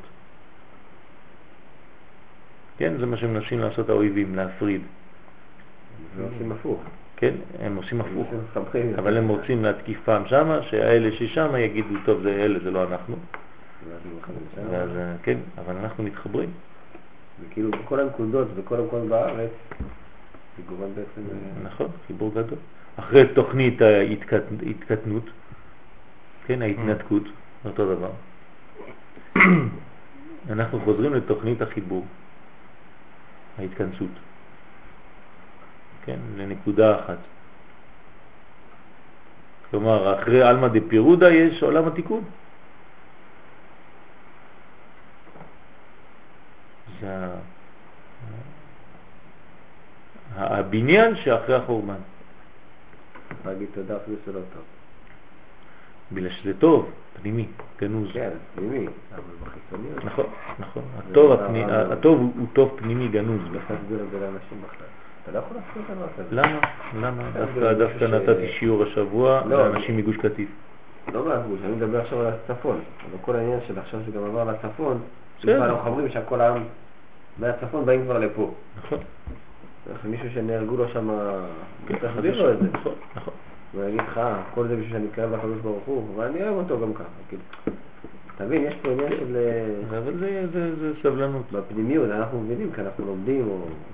ככה צריך להכין את העם ל- ללימוד. צריך להכין את העם לזה. זה לא ככה סתם בא פעם אחת. זה לימוד, זה לימוד שלם, זה נכון, צריך ללמוד אמונה. אנחנו תמיד חוזרים ואומרים צריך ללמוד אמונה. אבל ברוך השם, יש עבודה, יש עבודה. אז איך מסבירים את זה לאנשים שלנו עכשיו? לא מבין את זה, כאילו איך אפשר? צריך להסביר את זה. אלה עם שם- מילים. אם יש את כל מה שיש שם, איך? אבל זה אמור להיעצר מתישהו. קודם לא כל, קודם כל, אמור קודם. כל, חז ושלום, לא עושים את העבודה הזאת כשמתו מוטל לפניו, נכון? נכון. זה דבר ראשון. צריך לעשות את הדברים בזמן מיוחד. יש עולם, שנה ונפש. ככה זה תיקון. אז עולם זה מקום. תבחר לך את המקום המתאים. אל תלך עכשיו חכות. לזה. תלך למקום הנכון, בזמן הנכון, עם האדם הנכון.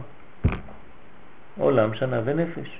ברגע שאתה מחבר את שלושת השלבים האלה, את שלוש המדרגות האלה, אז אתה עושה תיקון. אתה לא יכול להגיד את אותו שיעור, כן, בזמן לא נכון, עם האדם הלא נכון ועם המקום הלא נכון. אף אחד לא ישמע לך, יזרקו אותך, ידחו אותך וישארו עוד יותר פרטים ממה שזה. אז צריך לדעת מתי יש לאדם את השמיעה הזאת שכולו אוזן לשמוע את הדברים האלה. לאט לאט הקדוש ברוך הוא מוביל אותנו למדרגה כזאת שנהיה נכונים לשמוע. כן, זה, זה, זה התיקון, לכן צריך להיות חכם. מה זה חכם? לדעת לבחור בזמנים הנכונים לומר את הדברים, ואני לא יכול להגיד את אותם דברים לכולם. צריך להלביש אותם, צריך לתקן אותם, כן? יש לי משפחה שהם שמאלנים. אז אני לא יכול עכשיו ללכת להגיד להם, אה, אתה רואה? מה אמרתי לך? כן. למה? כי הוא לבד מסכן כבר רואה. אתה מבין? אז מה אני צריך להוסיף לו עוד איזה זה, כדי שיגיד לי לא, לא עוד יותר, כן, הוא יגיד לי לא נכון את זה. אז לבד, כשזה יבוא ממנו, אה, הוא יבוא יגיד לי, אתה יודע מה? צדקת. ואני לא אגיד לו, אה, אתה רואה? לא, גם כן אני אשתוק. צריך להיזהר לא לשבור. זה כמו אדם שבא ומבקש ממך סליחה.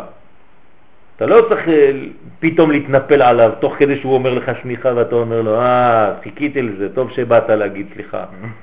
אה, מסכן, אתה עוד הורס אותו, כן? הפוך, אתה אומר לו, אני מקבל באהבה, בשמחה, אין שום בעיה, חז ושלום וזה. כן, הפוך.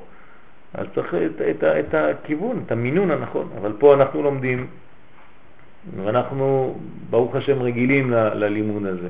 אבל זה לימוד עצום, זה ברכה, צריך להגיד תודה לקדוש ברוך הוא שאנחנו בכלל זוכים להבין את הדברים האלה, כמה שאנחנו מבינים.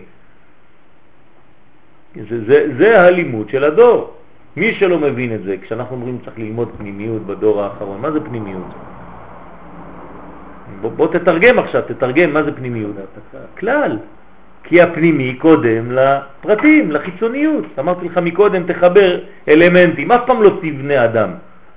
אתה יכול לקחת גושי בשר, אוזניים, עיניים ולחבר אותם. מה, אז אתה תבנה אדם? לא. הנשמה קודמת לגוף, נכון? אז הפנימיות קודמת לחיצוניות. אז ללמוד פנימיות זה ללמוד נשמה, דהיינו ללמוד כלל. אתה שומע מה זה אומר? ללמוד פנימיות התורה זה ללמוד כלל ישראל.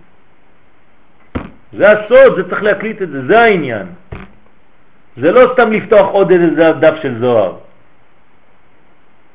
ולדעת איך אה, זון עומדים או, או עתיק ונוקבה. או מה אני מכוון כשאני אומר ברוך אתה. לא, זה לא העניין. זה כל האלמנטים האלה, זה רק כדי שתחזור למדרגה הזאת שנקראת כלל, שתבין את כל התהליך שאתה אומר. שלא יהיה לך איזה אותיות, אותיות, אותיות, אותיות, אלא תדע שכל זה מנגנון אחד שלם. לומדים את זה כן. כדי להגיע גם לכלל. זה מה שאני אומר. אתה חייב. להכיר את כל הפרטים כדי להגיע גם לכלל. לא, אם לא תלמד את זה, איך תדע את זה? לא, אם לא היינו לומדים לא, את זה, איך היינו לא? לא, הפוך, הפוך. איך היינו מגיעים לכלל אם לא היינו לומדים את זה לא שאתה לומד, הפנימיות? זה מה שאני אומר. פנימיות זה כל זה. זה מה שאני אומר. אתה לא צריך ללמוד את הפרטים כדי להגיע לכלל, אתה צריך לדעת שיש כלל ואז לדעת מה יוצא ממנו. עוד פעם, אל תשכח. כלל הוא פרט הוא כלל, לא אומרים לך פרט הוא כלל הוא כלל. אבל אתה יודע שיש, נכון, אתה חייב לדעת. אתה יודע שיש כלל, ואתה מחפש בכל רגע לגלות אותו. זה העניין. לא להישאר בפרטים, בפרטים, בפרטים, במכלול הפרטים האינסופי, כי זה בלי סוף הפרטים. כן? ואתה אף פעם לא נגעת בנקודה המרכזית שמחברת את הכל. אתה לא יודע מה זה, כן. אז, אז מה עשה בעצם הנוצרי? אז הוא לקח הוא פרטים לקח- פרטים.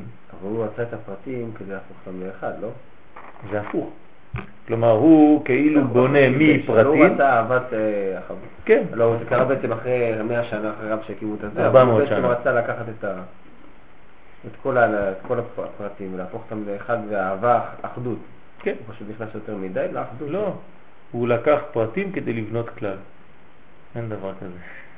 אי אפשר לבנות כלל מפרטים. הוא בטח ידע שיש בתוך זה כלל גם כן. הוא הוא ידע, אה, הוא הלך ש- לאסוף את הפרטים כדי להגיע לכלל. לגלות כלל. לגלות את הכלל. נכון, אבל זה עיוות, הוא עשה עיוות בגלל שזה אפילו לא הוא, כן, כל מי שבא. לא, זה מי שאחריו, אז איך כן. בעצם... אז התיקון בעליו, לזה זה עם ישראל. אבל הוא עשה שם אהבה. איך הגיע אליו עכשיו? כן, אהבה נפולה. כן, איך... הוא ניסה לעשות דבר טוב לפי מה ש... בוודאי.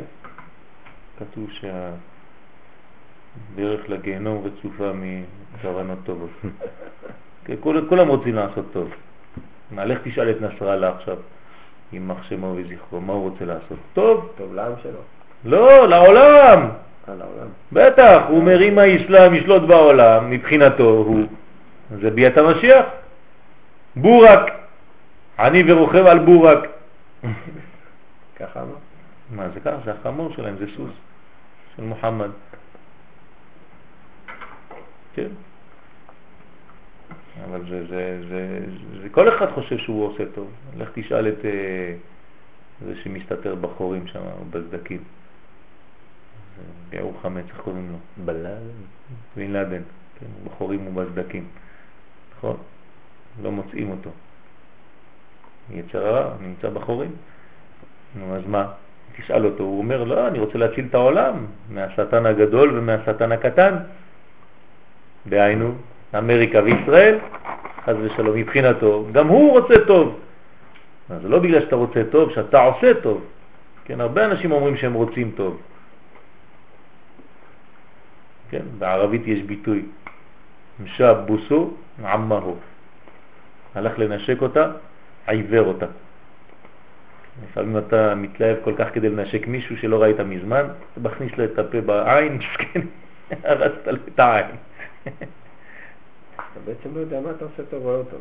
כי כן. מבחינתו זה טוב. מבחינת ההוא שם. הם רוצים להציל את העם שלהם. נכון. מבחינתנו, אז מי צודק? אז זהו, זה, זה העניין. צריך לדעת שבעצם, כן, מי שנשאר, מי שעקבי, הוא בעצם מגלה את הקודש. מצאתי אה, חידוש אתמול, ברוך השם כתבתי שיעור, עלה לי חידוש בלי עין הרע, לא יודע מאיפה יצא לי, כן, על, על, על, על החורבן ועל הבניין. זה בדיוק העניין. כתבתי שיעור על, ה, על, על פסוק מדניאל י"ב שם. יש פסוק שמביא, שמסביר שבעצם כל העניין של חורבן בית המקדש זה ביטול התמיד. כלומר, כשאין קורבן תמיד, אז זה מראה על חורבן בית המקדש. כלומר, הרמז לחורבן זה ביטול קורבן תמיד.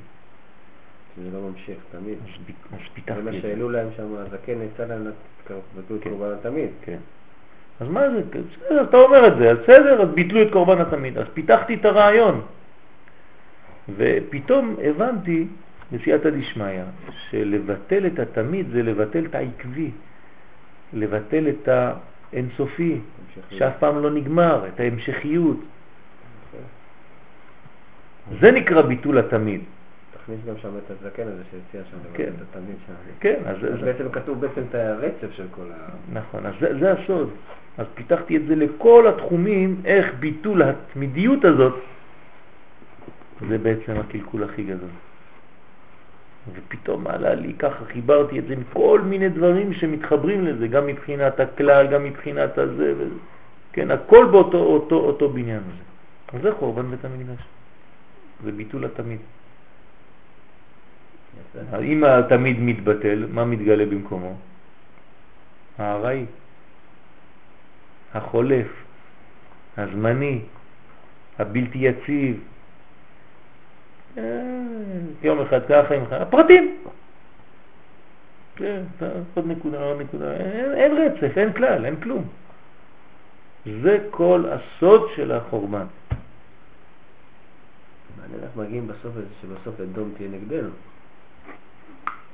לא, זה ההפך מיעקב. לא רואים את זה שכאילו, כן. לא שמים לב, לא אנחנו מתרכזים עכשיו בכל השאר. בסוף בעצם. אמרת את זה כבר לפני כן, כן. לפני הרבה הרבה, זה שבעצם העיקרי שיהיה לנו זה אדום. כן, כן. נכון. איך רואים את זה כי בכלל? הוא בפנימיות. הוא בפנימיות התהליך החיצוני שנקרא ישמעאל. ישמעאל זה רק החיצוניות של אדום. אז למה בעצם הצדיק אמר שהמלחמה האחרונה זה פרס? כן, אבל פרס, אדום זה לא פרס. בוודאי, בוודאי. אדום זה תגיד לי למה לא אמריקה אדום זה לא אמריקה? נו, למה לא מפסיקים את המלחמה עכשיו? למה לא אומרים לך להפסיק? מי? אמריקה? אדום.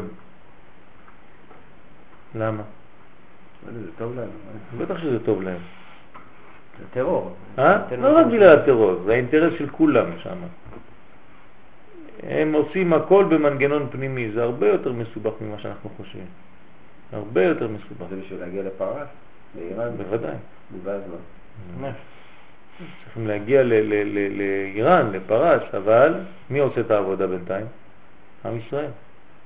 אנחנו עושים את העבודה, כולם שם בחופש. איך זה יקרה? אז אנחנו לא, לא אחרי יודעים, לכן אומר הרמב"ם, לכן אומר הרמב"ם, לא יודעים. איך יד שיהיה. זה מה שאומר הרמב"ם. אם מלחמה האחרונה זה איראן, אז מה נשאר עם אדום? כי אדום הוא כלול בפנים. זה הנשמה של איראן, זה הנשמה של... יכול להיות גם איראן וגם אדום? זה הנשמה הפנימית, כן, מי שמחזק זה האדומים. אדום זה לאו דווקא אמריקה. כבר לא אמריקה אדום? לא יודעים, לא יודעים מה זה, איך זה עובד בעולם, איך זה מתלבש.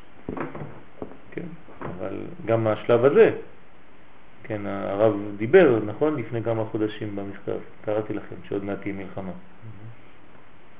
הנה, עכשיו הוא אומר שהמלחמה הזאת תיפסק מהר, די מהר, שלא צריך לפחד ממנה, שזה רק הקדמה למלחמת פרס בישראל.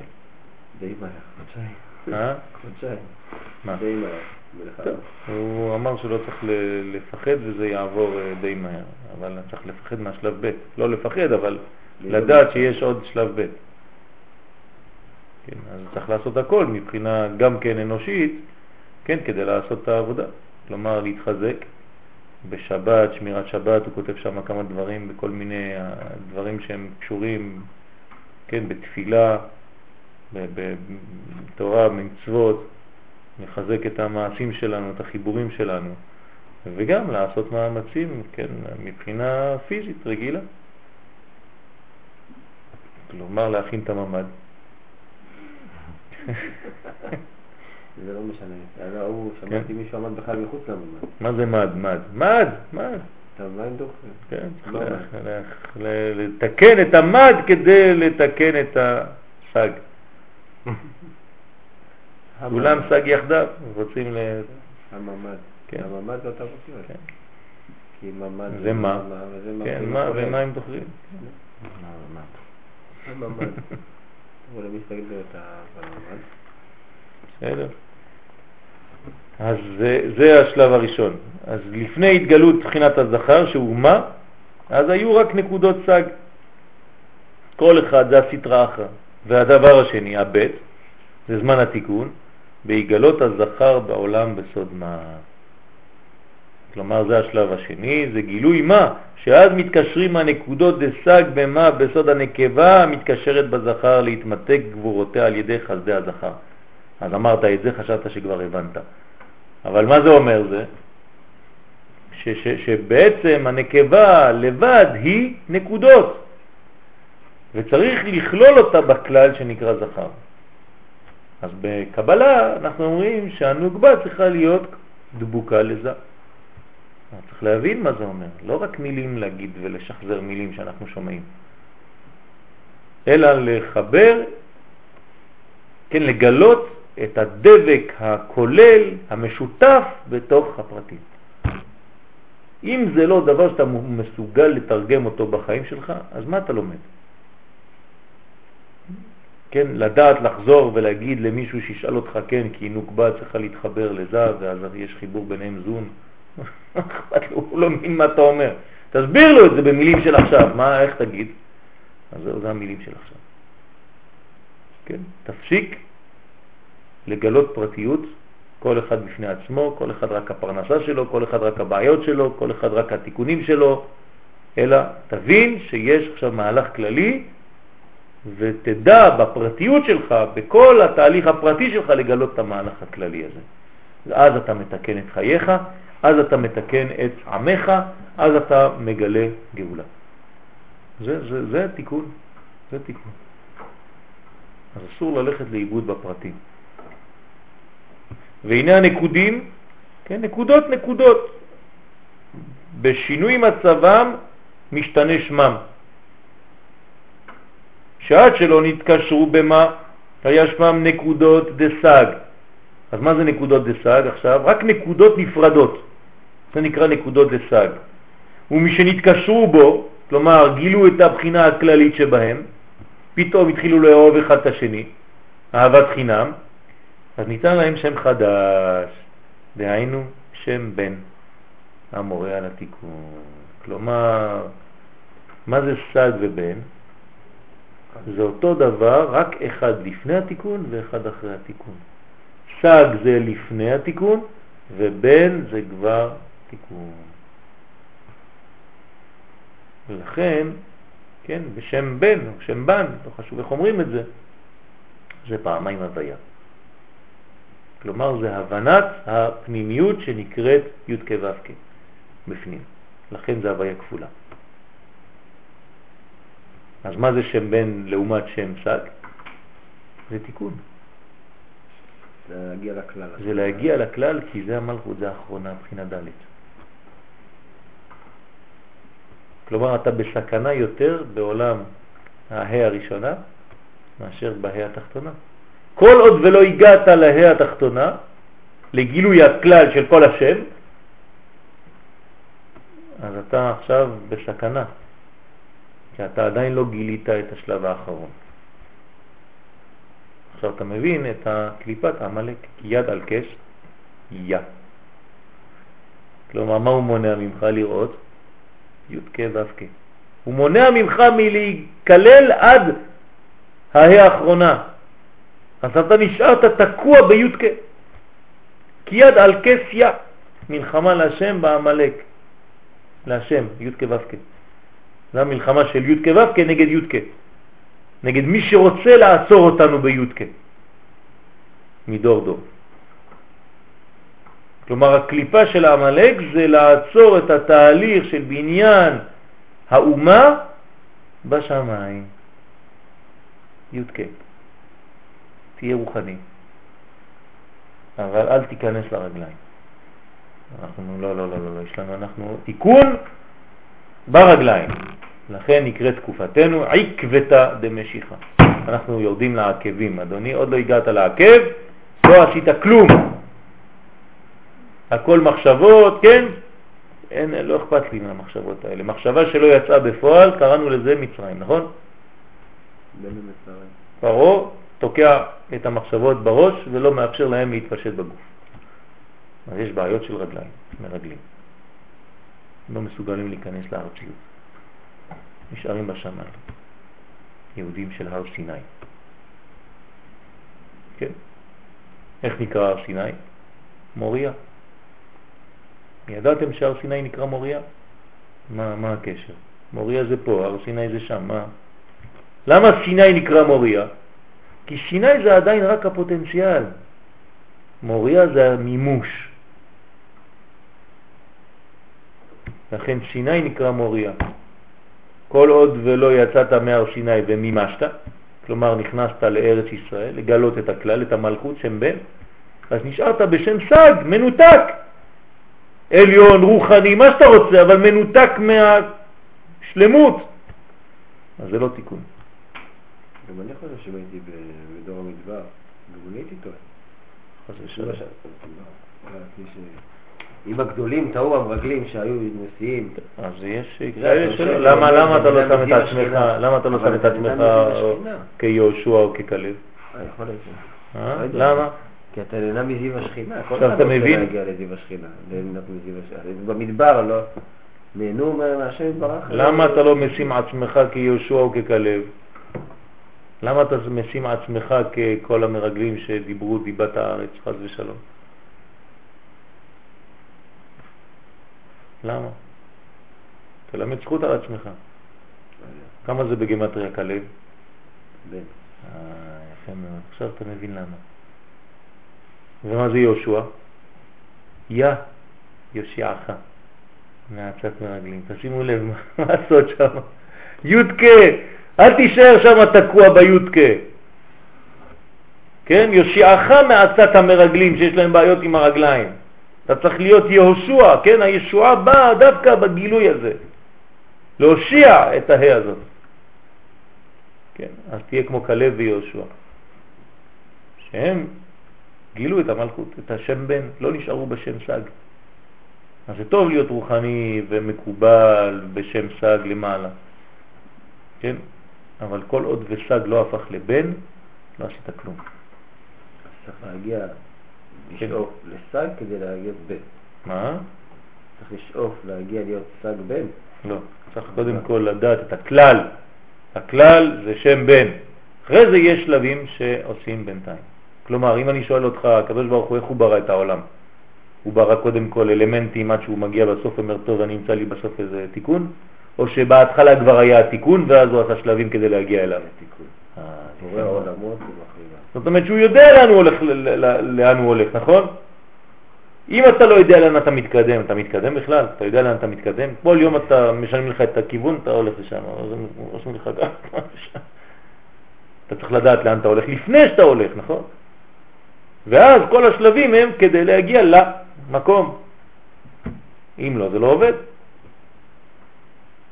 כן, מה ההבדל בין סג לבן מבחינה מספרית? 63 פחות 52, כמה זה? תשע. אה? תשע. לא. כן או לא? 11. 11. מה זה 11? זה כל התיקון שלנו, ו' כ', ו' כ', עוד פעם, תראה איזה סוד, תראה איזה סוד יש פה. אל תישאר בי' כ', תוסיף את הו' כ' בגמטריה 11, אם לא חז ושלום זה י"א ארורים. אז תביא את סממני הקטורת, י"א סממנים של הקטורת, מה זה קטורת? קישור. קישור. תקליט. כי אם אתה לא מבין את הקישור של הכל, אתה נשאר, חז ושלום, אתה נפלת בקליפתו של עמלק שמנתק אותך. לא הגעת לביום ההוא יהיה השם אחד ושמו אחד. ואנחנו כן רוצים להגיע לביום ההוא יהיה השם אחד ושמו אחד, כלומר שלמות השם, י' כ' ו' כ', שהסג יופיע בבן, על ידי הוו המחברת שזה שם מה. ואז מתגלה השם בשלמותו י' כ' ו' כ'. אז לכן שם בן מורה על התיקון. ידעת את זה או לא ידעת את זה? מה ההבדל בין בן לסג? לא. אתה רואה כמה זה חשוב? כל דבר זה חידושים. חשוב מאוד לדעת את זה, חשוב מאוד. והרי שעולם הנקודים אין לו מציאות קבועה. למה אין לו מציאות קבועה? יפה מאוד. כל מה שמפוזר בנקודות זה בכלל לא קבוע, זה ההפך מהקביעות. ההפך מקורבן תמיד. זה כל, כל יום מה שבא, כן, בא לי. ולא שימש אלא עד זמן התיקון, כלומר יש לו סוף, יש לה קלקול סוף, שנאמר, ואיוב קץ שם לחושך. זה רק מעבר, אל תתייאש ואל תתחבר לנקודות האלה החולפות, לאופנות, אלא תתחבר למה שקבוע, ליעקב, לעקבי, שכיוון שנתגלה מה החדש, זה נקרא מה החדש. הוא פתח בתיקון הנקודים ובירורם, כן? מיד נשתנה מציאות הנקודים דסג, כן? אז המה תיקן את הסג הזה, ומה עשה לו? כן, הפך אותו לבן. כי נתחברו בחינות ממנו בסוד נוקבין במה? כלומר עשה חיבור זכר ונקבה, הביא דבק בין כל הנפרדים האלה, ומשם והלאה אין שם נקודים דסג נקרא עליהם עוד, אלא שם בן נוקבין דמה בן. מה רואים סג. זה מראה על עדיין? שאין שלמות, כן. אתה מבין מה? זאת לאה. אה, נכון. לאה זה דור המדבר. אז למה להגיד תיקון רחל ותיקון לאה? כי תיקון רחל זה הכלל. עוד פעם, אני אומר לך שהכלל קודם אה, לחשוב, לפרטים. תדע לאן אתה הולך לפני. מי זה עיקר הבית? רחל. עקרת הבית. תיקון רחל לפני תיקון לאה. וכללות שניהם, מהו בן? נקרא בשם אצילות. זה אצילות. זה אצילות. ותבין מזה שעולם הנקודים ועולם האצילות אין להם מציאות יחד זה בצד זה. זה הפך אחד מהשני. כמו אביע או כמו אצילות ועקודים. שמתוך הנקודים נבנית האצילות על ידי מה החדש. שהוא סוד התורה המתקנת. או בלשון הרב צבי יהודה, זצ"ל התורה הגואלת. אם אתה לא מבין את הכלל הזה, חבל על הלימוד. מבוא שערים. היחס שבין עולם הנקודים לעולם האצילות. זה תדעו לכם, זה לימוד יסודי, בסיסי. בלי הלימוד הזה אי אפשר לדעת לאן מתקדמים. זה מדויק. יש הבנה כוללת של הדברים, כמה שניתן. אבל בלי הלימוד הזה, הכולל הזה, אי אפשר להתקדם בפרטים, פרטים, פרטים, פרטים. זה הוא לקח מעץ חיים כל זה? זאת אומרת, הרמח"ל לקח את זה מעץ חיים? מכל מיני מקומות, והוא, והוא תרגם לנו. כן, כן, כן, כן. כן. גם הרשש עשה ככה? זה, זה סגנונות, כן, כל אחד בדיבור שלו. מה, ש, מה שטוב ברמח"ל, שהוא יורד לרמה שאפשר להבין אותו בצורה שמתייחסת בעצם לעם? כן? בגלל, בגלל, בגלל, בגלל למה? שזה, זה, אם, אם יש לך מתקפה נגד דבר, זה בגלל שהדבר הזה עושה תיקון. הרשש היה לפני הרמח"ל או אחרי? לא, החשש זה לפני 200 שנה, הרמח"ל זה לפני קצת, קצת לפני, כן. הרמח"ל. כן, אז זה תיקון גדול מאוד, תיקון גדול מאוד.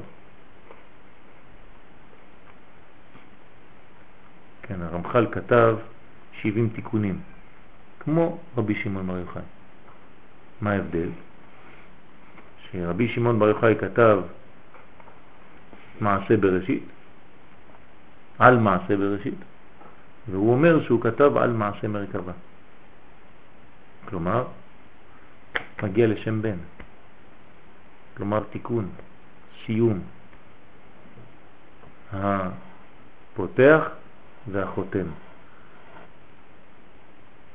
משה רבנו ומלך המשיח, גאולה אחת.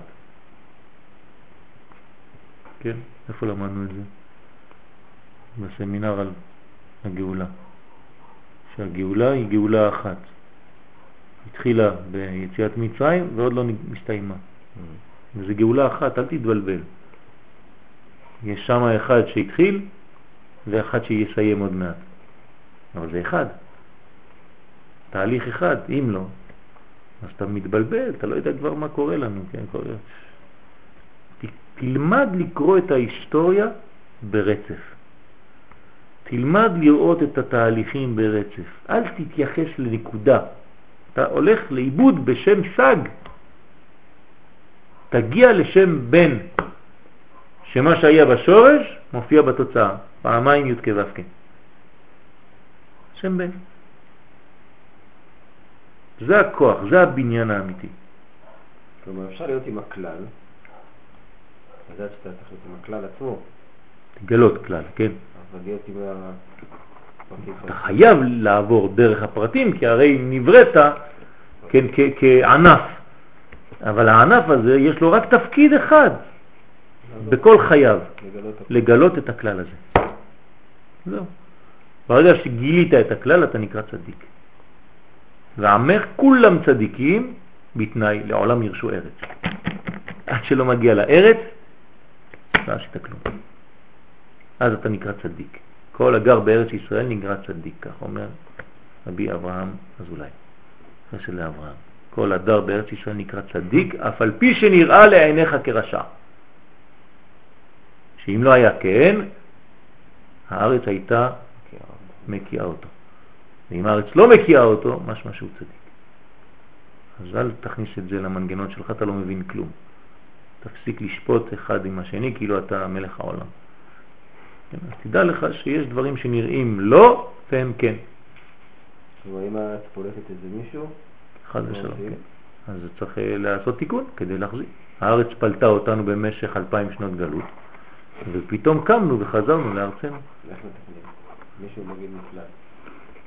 אז צריך לעשות הכל כדי להחזיר אותו בתשובה. זה החזרה בתשובה. כן, כשהרמב"ם מדבר על הלכות משיח בפרק אה, 11 של אה, הלכות מלכים, מה הוא אומר שם?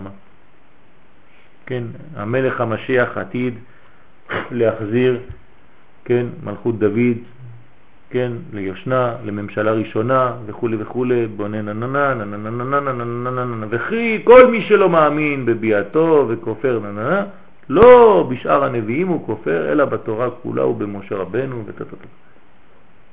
ואז נו בסדר, זה יפה, טוב מאוד. נו אז מה? הוא אומר לך, לא, לא, אבל יש לי ראייה שנאמר, איזה ראייה הוא מביא? אם יהיה נדחך בקצה השמיים, צג, משם ייקחך השם אלוהיך ויביאך אל הארץ. זה, זה, זה התיקון, זה מה שמצא הרמב"ם כדי להגיד לנו שזה תהליך הגאולה. תסתכלו, זה פלא פלאות איך אנשים לומדים רמב"ם ולא מבינים מה הם לומדים. הרמב"ם הוא ציוני, הוא אומר לך כל התיקון של הגאולה זה כשעם ישראל יחזור לארצו והביאך אל הארץ.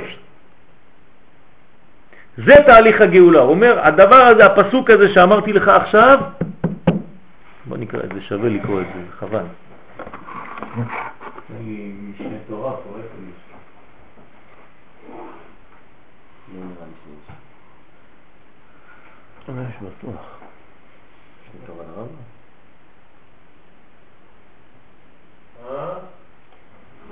לא נראה לי שיש בבית כנסת. למה? אם אין בבית כנסת פה צריך ללכת לקנות את זה היום. הוא הרגליים.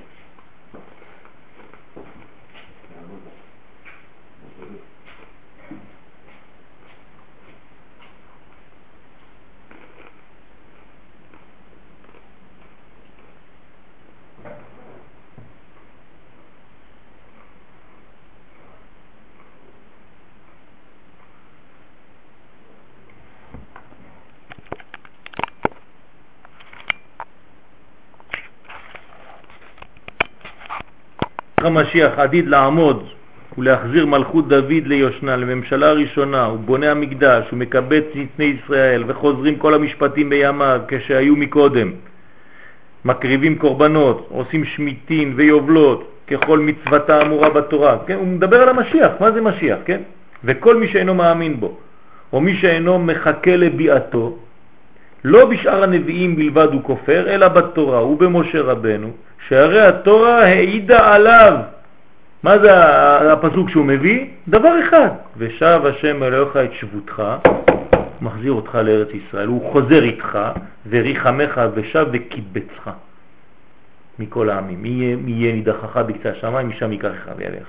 אם יהיה נידחך בקצה השמיים, והביאך השם אלוהיך אל הארץ. דברים למד. ואלו הדברים המפורשים בתורה, מה שהבאתי לך עכשיו, הפסוק הזה, כלומר חזרה ועלייה לארץ ישראל, הם כוללים, כוללים כלל, את כל הדברים שנאמרו על ידי כל הנביאים. זה הדבר הכי חשוב, לך תביא אנשים מחוץ לארץ, תחזיר אותם לארץ. זה הגאולה. כן? אף בפרשת בלעם נאמר ושם ניבא בשני המשיחים. משיח הראשון שהוא דוד שהושיע את ישראל מיד צריהם, ומשיח האחרון שעומד מבניו שהוא מושיע את ישראל באחרונה, בן דוד. כן? למה דוד דווקא? דוד זה הבניין של המלכות. והמלכות זה ארץ ישראל, כן? ולכן דווקא דוד. למרות שיש כמה מלכים שגם הם היו יכולים להיות משיחים. לא, אנחנו רוצים משיח שהוא מסוג דוד המלך. וצריך להבין למה מסוג דוד המלך. כן, גם זה חלק מהספר על הגאולה שאני כותב. דווקא מסוגו של דוד המלך, בגלל שדוד המלך הוא גם כן מה? מפקד צבאי. לוחם. לוחם. בטח. רודף אחרי האויבים שלו עד שהוא מוחץ אותם, והוא אומר, אני לא אחזור עד שלא אמחוץ אותם. זה, זה, זה מלך המשיח. מה אתה חושב שיבוא לך אחד שהוא לא דומה? אתה מכניס את המשיח להגדרות שלך. כן, כל אחד מדמיין איזה משיח בכיוון שלו. יבוא לך איזה מפקד צה"ל, אתה תגיד לא, זה לא יכול להיות משיח. מאיפה אתה יודע? מאיפה אתה יודע? אף אחד לא יודע ואסור להגביל את הקדוש ברוך הוא בהנהגתו. אי אפשר לדעת. אתה לא יודע כלום. כמה שיעבור מחר. נכון. אני שם את זה בפרק 11 דווקא, מדהים. זה- זה זה התיקון. כן, זה התיקון. ככה נזכור את זה עכשיו. אתה מבין? שופטים 11, ככה כן. אתה מבין מה, מה התיקון פה? אז כל הרמב"ם, כל כולו, שהוא ההלכה העיקרית על המשיח, מביא לך פסוק אחד מהתורה. חזרה לארץ ישראל. זה הגאולה? כן, זה הגאולה. כן. אנשים לומדים רמב"ם, כן. אני לא רמב"ם. בוודאי, זה, זה, זה כל כך... אבל זה הוא התחיל בגלל שהוא ידע פנימיות? לא, וכשהוא התחיל בטח, במשל זה נכנס לפנימיות. בטח שהוא ידע פנימיות. הכל הוא רשם בפנימיות. אבל בוודאי. שזה הכל, הכל בנוי. קודם כל, זה, זה, אם, אם, אין, אם אין פנימיות, אין, אין השגה כזאת. אי אפשר להגיע למדרגה כזאת ולומר את הדברים שהוא אמר. זוהר הקדוש מדבר רק על ארץ ישראל, נכון?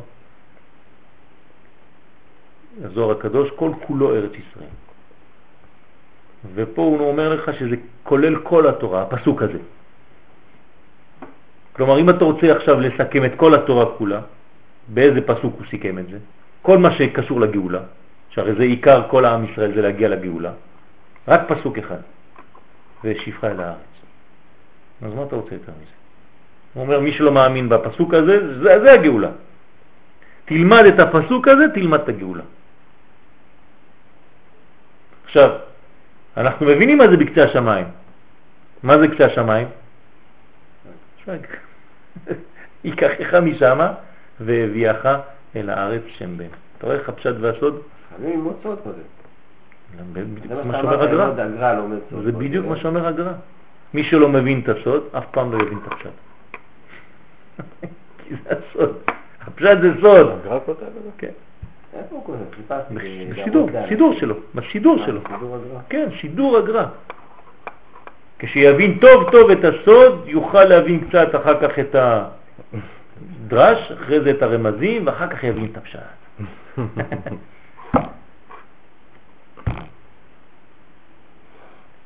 זה, זה התורה. בסדר? איפה זה רשום שם בסידור? לא זוכר, אני אמצא לך את זה אם אתה רוצה. אמצא לך את זה בעזרת השם. איפה עוד? איפה היינו? איפה היינו? למעלה. למעלה, אז זה שני, שניהם מה ובן נקרא בשם אצילות. ותבין מזה שעולם הניקודים ועולם האצילות אין להם מציאות יחד זה בצד זה. כלומר, זה התיקון, זה התורה מתקנת. היחס שבין עולם הניקודים לעולם האצילות. עולם הניקודים הוא כמו חומר לעולם האצילות. כלומר, התכלית זה להגיע לאצילות. והחומר לזה, האמצעי לזה, המעבר, זה דרך עולם הניקודים. ולא לאצילות לבד, אלא לכל אצילות בריאה, יצירה, עשייה, דהיינו האצילות עם הענפים שלו. לכולם נחשבו עולם הניקודים כחומר. כלומר, עולם הניקודים זה החומר שלפני הצורה. כי הצורה הסופית זה התיקון. כל אדם שלא גילה צורתו, כן, זה נקרא חומר בלי צורה. זה עדיין לא, לא, לא הגיע לעבודה, אז הוא עדיין בנקודים. שהנה סדר העשותם של אביע היה כאומן העושה כלי, כאומן העושה כלי. שעושה הוא בתחילה גולם, כן, לוקח גוש, ורק אחר כך נותן לו צורתו. מה זה הצורה עכשיו? זה לא סתם צורה פיזית, פלסטית, אלא זה יעד. כן? לתת צורה למשהו זה להביא אותו לייעוד כלשהו. וגם הצורה הוא נותן לו בהגדרה, בהדרגה. כלומר, יש הדרגתיות בבניין הצורה. אי אפשר להשיג את הצורה בבת אחת. התיקון הוא כמעה כמעה, כמו הגאולה. זה הדרגתיות.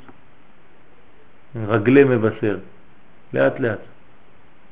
תחילה צורה אחת בלתי שלמה, כן, בהתחלה יש לך איזה גוש, לא יודעים מה זה עושה, אנשים סתם באים, חופרים, עושים אדמה, לוקחים uh, טוריה, מתחילים לעשות פתח תקווה, בונים, אתה אומר, איזה משוגעים אלה, מה הם עושים בכלל? אין להם תורה, אין להם כלום.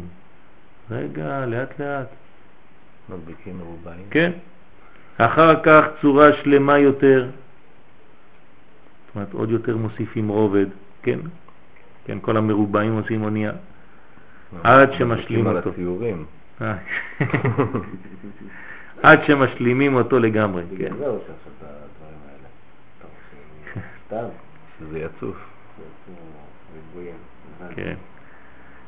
עד שמשלים אותו לגמרי. אז מי שבא באמצע העבודה, מה הוא רואה? כלום. רק חורבן. לך לחייט לפני שהוא בונה את החליפה. וואי וואי וואי וואי, כל גזרים, גזרים. נתת לו בד יפה, עשה ממנו גזרים. זורק לזבל מלא חתיכות, אומר לו, מה עשית לי? אתה יודע כמה זה עולה? אני חייב לעשות גזרים גזרים. כשעובדים, ב... אני עבדתי בזה. פעם עבדתי בזה כמה, כמה, שנה כמעט. כשחותכים אה, בדים, כן, אז uh, יש לך בד, אבל אין לך בד אחד, אתה צריך הרי לעשות נגיד 10,000 מכנסיים. אז יש לך רגל ימין של המכנסיים, רגל שמאל, אתה צריך לסרטט אותם על הבד. עכשיו זה לא בד אחד, זה שכבה, לפחות שכבה כזאת, כמו כל השולחן, ככה.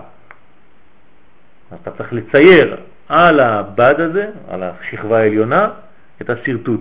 יש לך קרטון שהוא בצורת. כל הרגל, אתה צריך לשרטט. אחרי זה עוד רגל, אחרי זה כיס, אחרי זה עוד כיס, שרטוטים, שרטוטים. עכשיו, אתה צריך כמה שפחות לבזבז בד. אז אתה צריך להכניס אחד ככה, אחד ככה, כן, ש- שאחד יתלבש בשני, שלא תפספס. אם לא, בעל הבית בא אומר לך, תראה מה זה, איזה חור עשית לי פה, 20 סנטימטר, אתה יודע כמה היית צריך להרוויח עד הסוף שם, אתה יודע כמה זה עולה כל מטר כזה? אז אתה מסרטט את זה על המילימטר, שלא יהיה לך שום עיבוד. אחרי זה אתה בא עם איזה מסור כזה ענק, שם אותו ככה, והוא חותך לך, וחודר לך את כל השכבה. מה, זה לא סתם כזה שיעור ככה? לא, אין שטנץ כזה. סכינים היום אחר. כן, אבל זה לא ככה. לא, זה אתה צריך לחתוך את זה ככה, זה זה לא מיומנות. קווים ישרים, זה ככה. זה ככה עם. חתיכות, כן, זוויות. כן. כן, אבל היום בונים שטנצים, ראיתי בדפוס. כן, אני יודע, אני יודע, אבל זה לא, אותו זה הנייר. זה הנייר, זה לא יכול להיות על בד. הבד, הבד הוא גמיש, הנייר הוא כמו עץ, אתה מבין? אז יש לך דברים כאלה, ככה זה, נגיד, טק. כן, אני יודע מה. זה יש לך עוד איזה צורה אחת. כן, יש לך כל מיני צורות כאלה. כן? ואז אתה בונה את זה בצורה כזאת. אז אחרי זה אתה צריך מיומנות ככה לחתוך. אז אותו דבר, בהתחלה אתה חותך הכל, חתיכות חתיכות, אבל לפני שאתה חותך, יש לך כלל בראש, נכון? יש לך כבר מכנסיים בנויים לפניך כבר. אז אתה חותך חתיכות. אתה לא חותך חתיכות ואומר, טוב, מה אני אעשה עכשיו? זה כמו אחד שמתחיל ללמוד פרטים ורוצה לבנות מזה כלל. אתה לא יכול. אתה קודם כל הולך מהכלל, אחרי זה אתה אומר, טוב, כדי להגיע לזה אני צריך לעבור דרך החתיכות האלה, הנקודים האלה. אבל כל הנקודים האלה, יש חייט שתופר אותם. זה שם מה חדש. הוא תופר את כל החתיכות האלה ובונה את המספרה, את, את, את, את המכנסיים, בסוף יש לך, כן, אצילות. אה, זה בניית האצילות שלמדנו פעם, שהוא לוקח מפה. בדיוק, בדיוק. לכן. אני מסביר את זה בצורה כזאת, שיהיה פשוט. בסדר? אז עולם הנקודים הוא כמו חומר ללא, לעולם האצילות, וכל השאר אותו דבר. שהנה סדר העשותם של הביע, כן, אני רק חוזר. שעושה בתחילה גולם, ורק אחרי זה נותן לו צורה לאט לאט, כמעה כמעה. כן, בבוא המאציל ברוך הוא להציל אצילות בריאה, יצירה, עשייה. תחילה האציל עולם הנקודים. כלומר, מה הרעיון הראשון? עולם הנקודים? לא. לא. הוא הוא בא לעשות עולם מתוקן, אבל לפני שהוא עושה את העולם המתוקן, הוא מעביר אותו דרך שלבים של התהוות. אז זה הציל עולם הנקודים שהוא כמו חומר, אבל חומר לא סתם מנותק ממשהו, הוא הולך לכיוון משהו. אבל למה בעצם? אם אתה יכול לראות את הדבר מוכן כבר, אם עכשיו בית מוכן, ענינו, כן, ענינו, ענינו על זה כמה וכמה פעמים, כמו לא הילד. להביא בית מוכן כמו שגבי אפרת הביא בית מוכן, שם הוא תפלק בית מוכן. מה בית מוכן? זה עבודה, זה לא בית מוכן. מוכן שם, אתה מביא אותו. זה אותו דבר, בונים אותו. זה בניין, רק שלא בונים אותו פה, בונים אותו במקום אחר, אבל זה אותו דבר, הוא, נבנה, זה, זה תהליך. מה אתה חושב שהם עושים סתם אה, קירות? יש צינורות אותו, הוא בפנים, תכנן אותו, יש הכל, עליו, יש צינורות, יש הכל. חורים, איפה יהיה כל שקע, איפה יהיה כל זה, מה אתה חושב? אותו דבר. זה לא שפתאום שמים לך פה איזה משהו ואחרי זה אתה אומר וואלה, שמו לי ארבע קירות, מה אני עושה עכשיו? לא, אתה בנית את זה, יש יש לזה תוכנית. כל דבר חייב לעבור ככה. בוודאי. כלומר, לכל דבר אתה צריך לראות קודם כל את הכלל לפני שאתה נכנס לפרטים. אתה לא אמרת, וואי, בא לי כיור.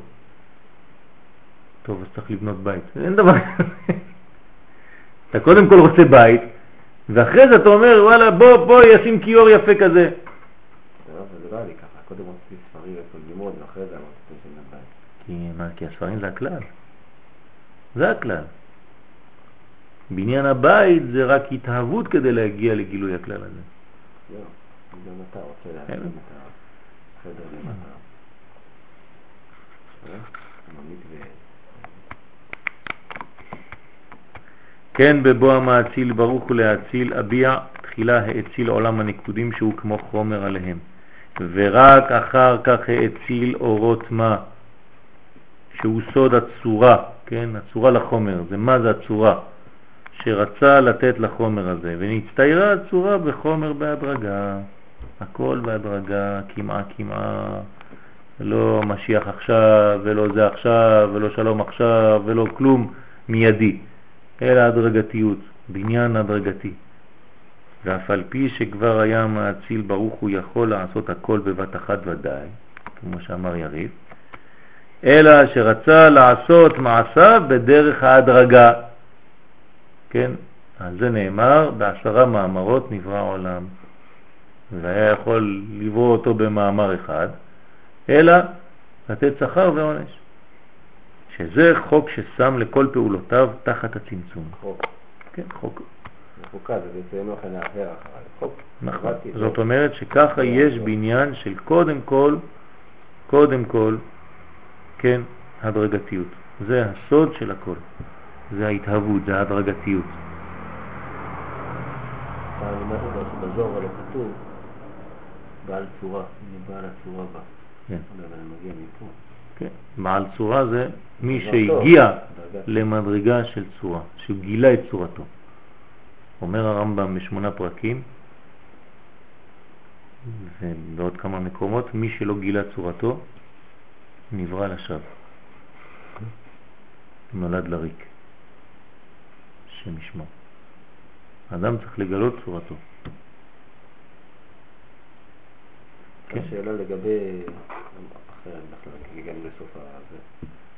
בי"ז בתמוז ההלכה היא שרק מתשעה באב אסור לאכול בשר. לא הבנתי, כן. בי"ז בתמוז ההלכה בי"ז של... בתמוז, אה, רק תשעה באב. אה, ב- ב- ב- בין הזמן, בין ההלכה כאילו? המצרים. כן. תלוי למי. הספרדים. לפי הפנימי, הארי אומר שמ"ז בתמוז עד תשעה באב לא אוכלים בשר. כן. אשכנזים לא אוכלים מ"ז בתמוז? לא, מראש חודש. מראש חודש אב הם לא אוכלים? כן. ואנחנו רק בשבוע. שבוע שחל בו. אז טוב, לפי הבן אדם עצמנו ספרדי אתה אומר רק בשבוע, כן, וזה הלכה לכולם. כן. יש כאלה מ- מי"ז.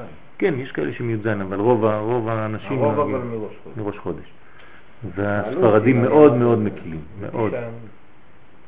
כן? כן, אני הלכתי לפי הארי. אז- לא, זה אי אפשר להורות לפי ה... לא, אז אני אמרתי, מי ש... אני אמרתי, אני לא אומר לכם לעשות ככה. רשום אה, זה ככה כן, וככה. ההלכה היא בשבוע שחל בו, גם בעניין של תספורת, גם בעניין של אכילת בשר, גם בעניין של רחיצה, גם בעניין של הרבה דברים. כן, הספרדים מאוד מאוד מקילים על הדברים האלה ולא מחמירים. איך הם הולכים לפי הארי? בגלל ש... כן, זה לא עניין של, של להקיל ככה כי נמאס להם לעשות את הדברים. כי יש, יש אה, עניין בדבר הזה, צריך להבין, זה בשורשו, בעומקו. הארי ז"ל, שהוא רואה את הדברים בפנימיותם, אז הוא בעצם אה, עושה על עצמו, הוא לא מורה הלכה למעשה לכולם. כן, הוא עושה לעצמו בניין שהוא בניין שהוא בין המצרים, שהוא בעצם בניין אחד שלם של שלמות.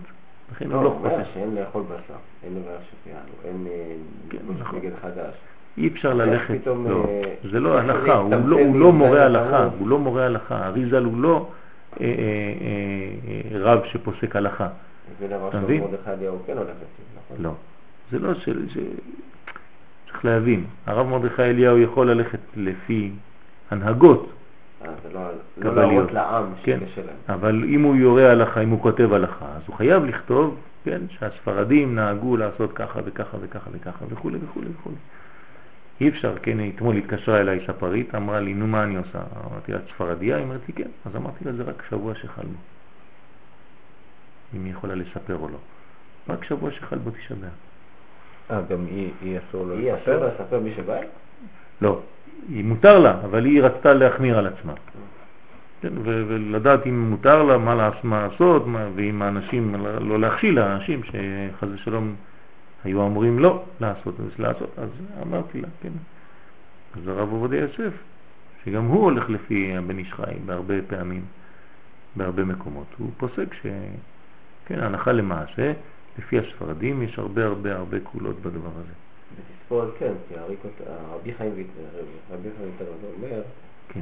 רבי שמואל ויטל, כותב שאבא שלו היה- מחמיר בתספורת, אבל הוא לא מחמיר בתספורת, כי כבר אה, זה תם אבלות וכבר אין אבלות. זה מה שאני אומר לך, זה מה שאני אומר לך, אי אפשר לקחת את דברי האריזל ככה, בצורה קרה כזאת ולעשות מזה הלכה. כי כדי להבין את כתבי האריזל צריך לראות בכל המקומות שהוא כתב, ואז ממכלול הדברים להבין את ההלכה. הלכה זה לא איזה, מה ראית אז רק דבר אחד, תראה כמה מקורות יש על כל הלכה, כן, יש חצי דף תחתון יותר מחצי דף עליון. כן, המקורות יותר, זה, זה כתוב שם, זה כתוב שם, זה כתוב שם, זה כתוב שם, זה כתוב שם, זה כתוב שם. כן. טוב. אה, צמצום בהאג שקדם לגילוי עולם הניקודים.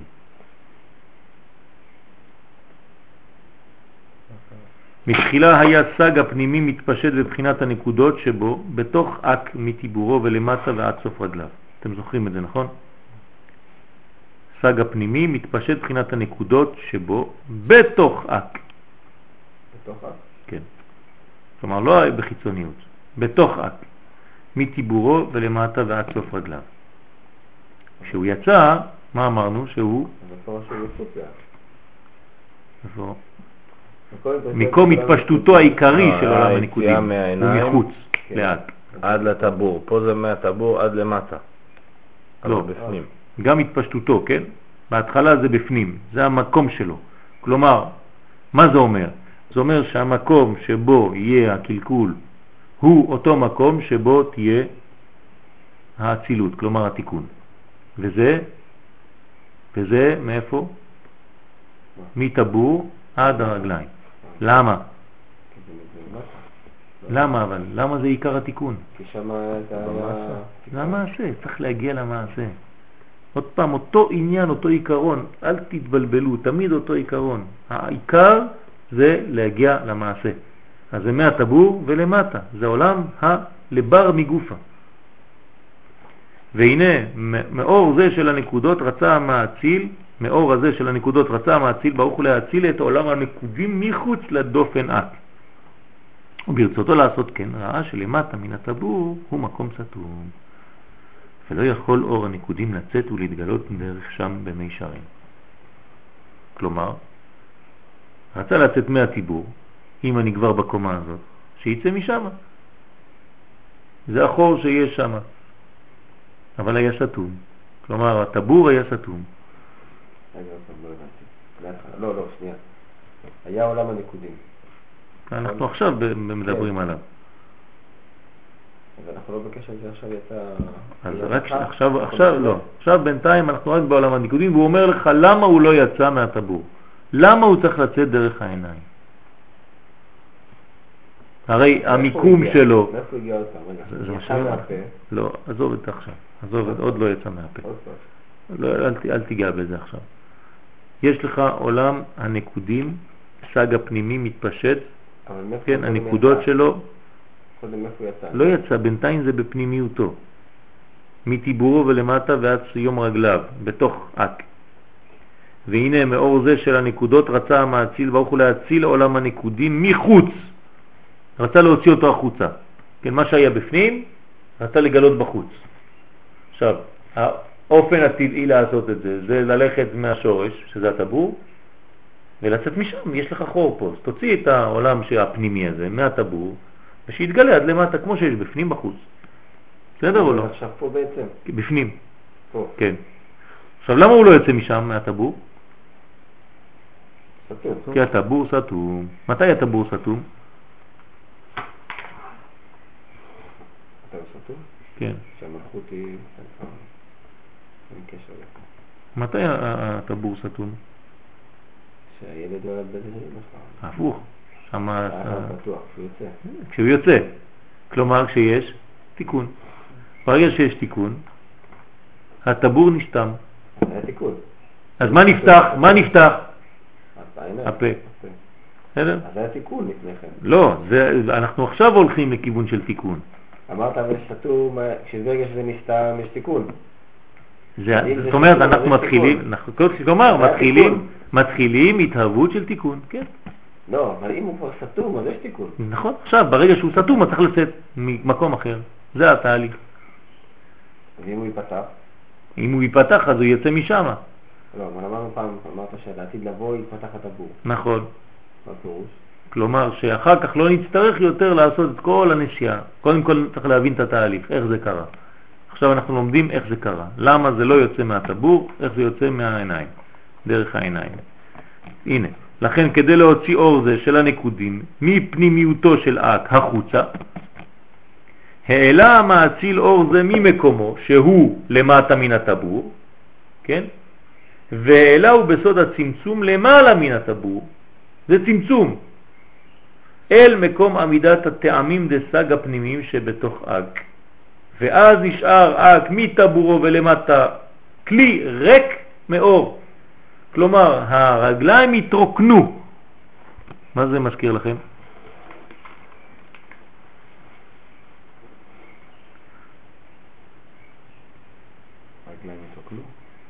כשהרגליים מתרוקנות, כשאין אור ברגליים, מה קורה? לא, לא הולכים לפני.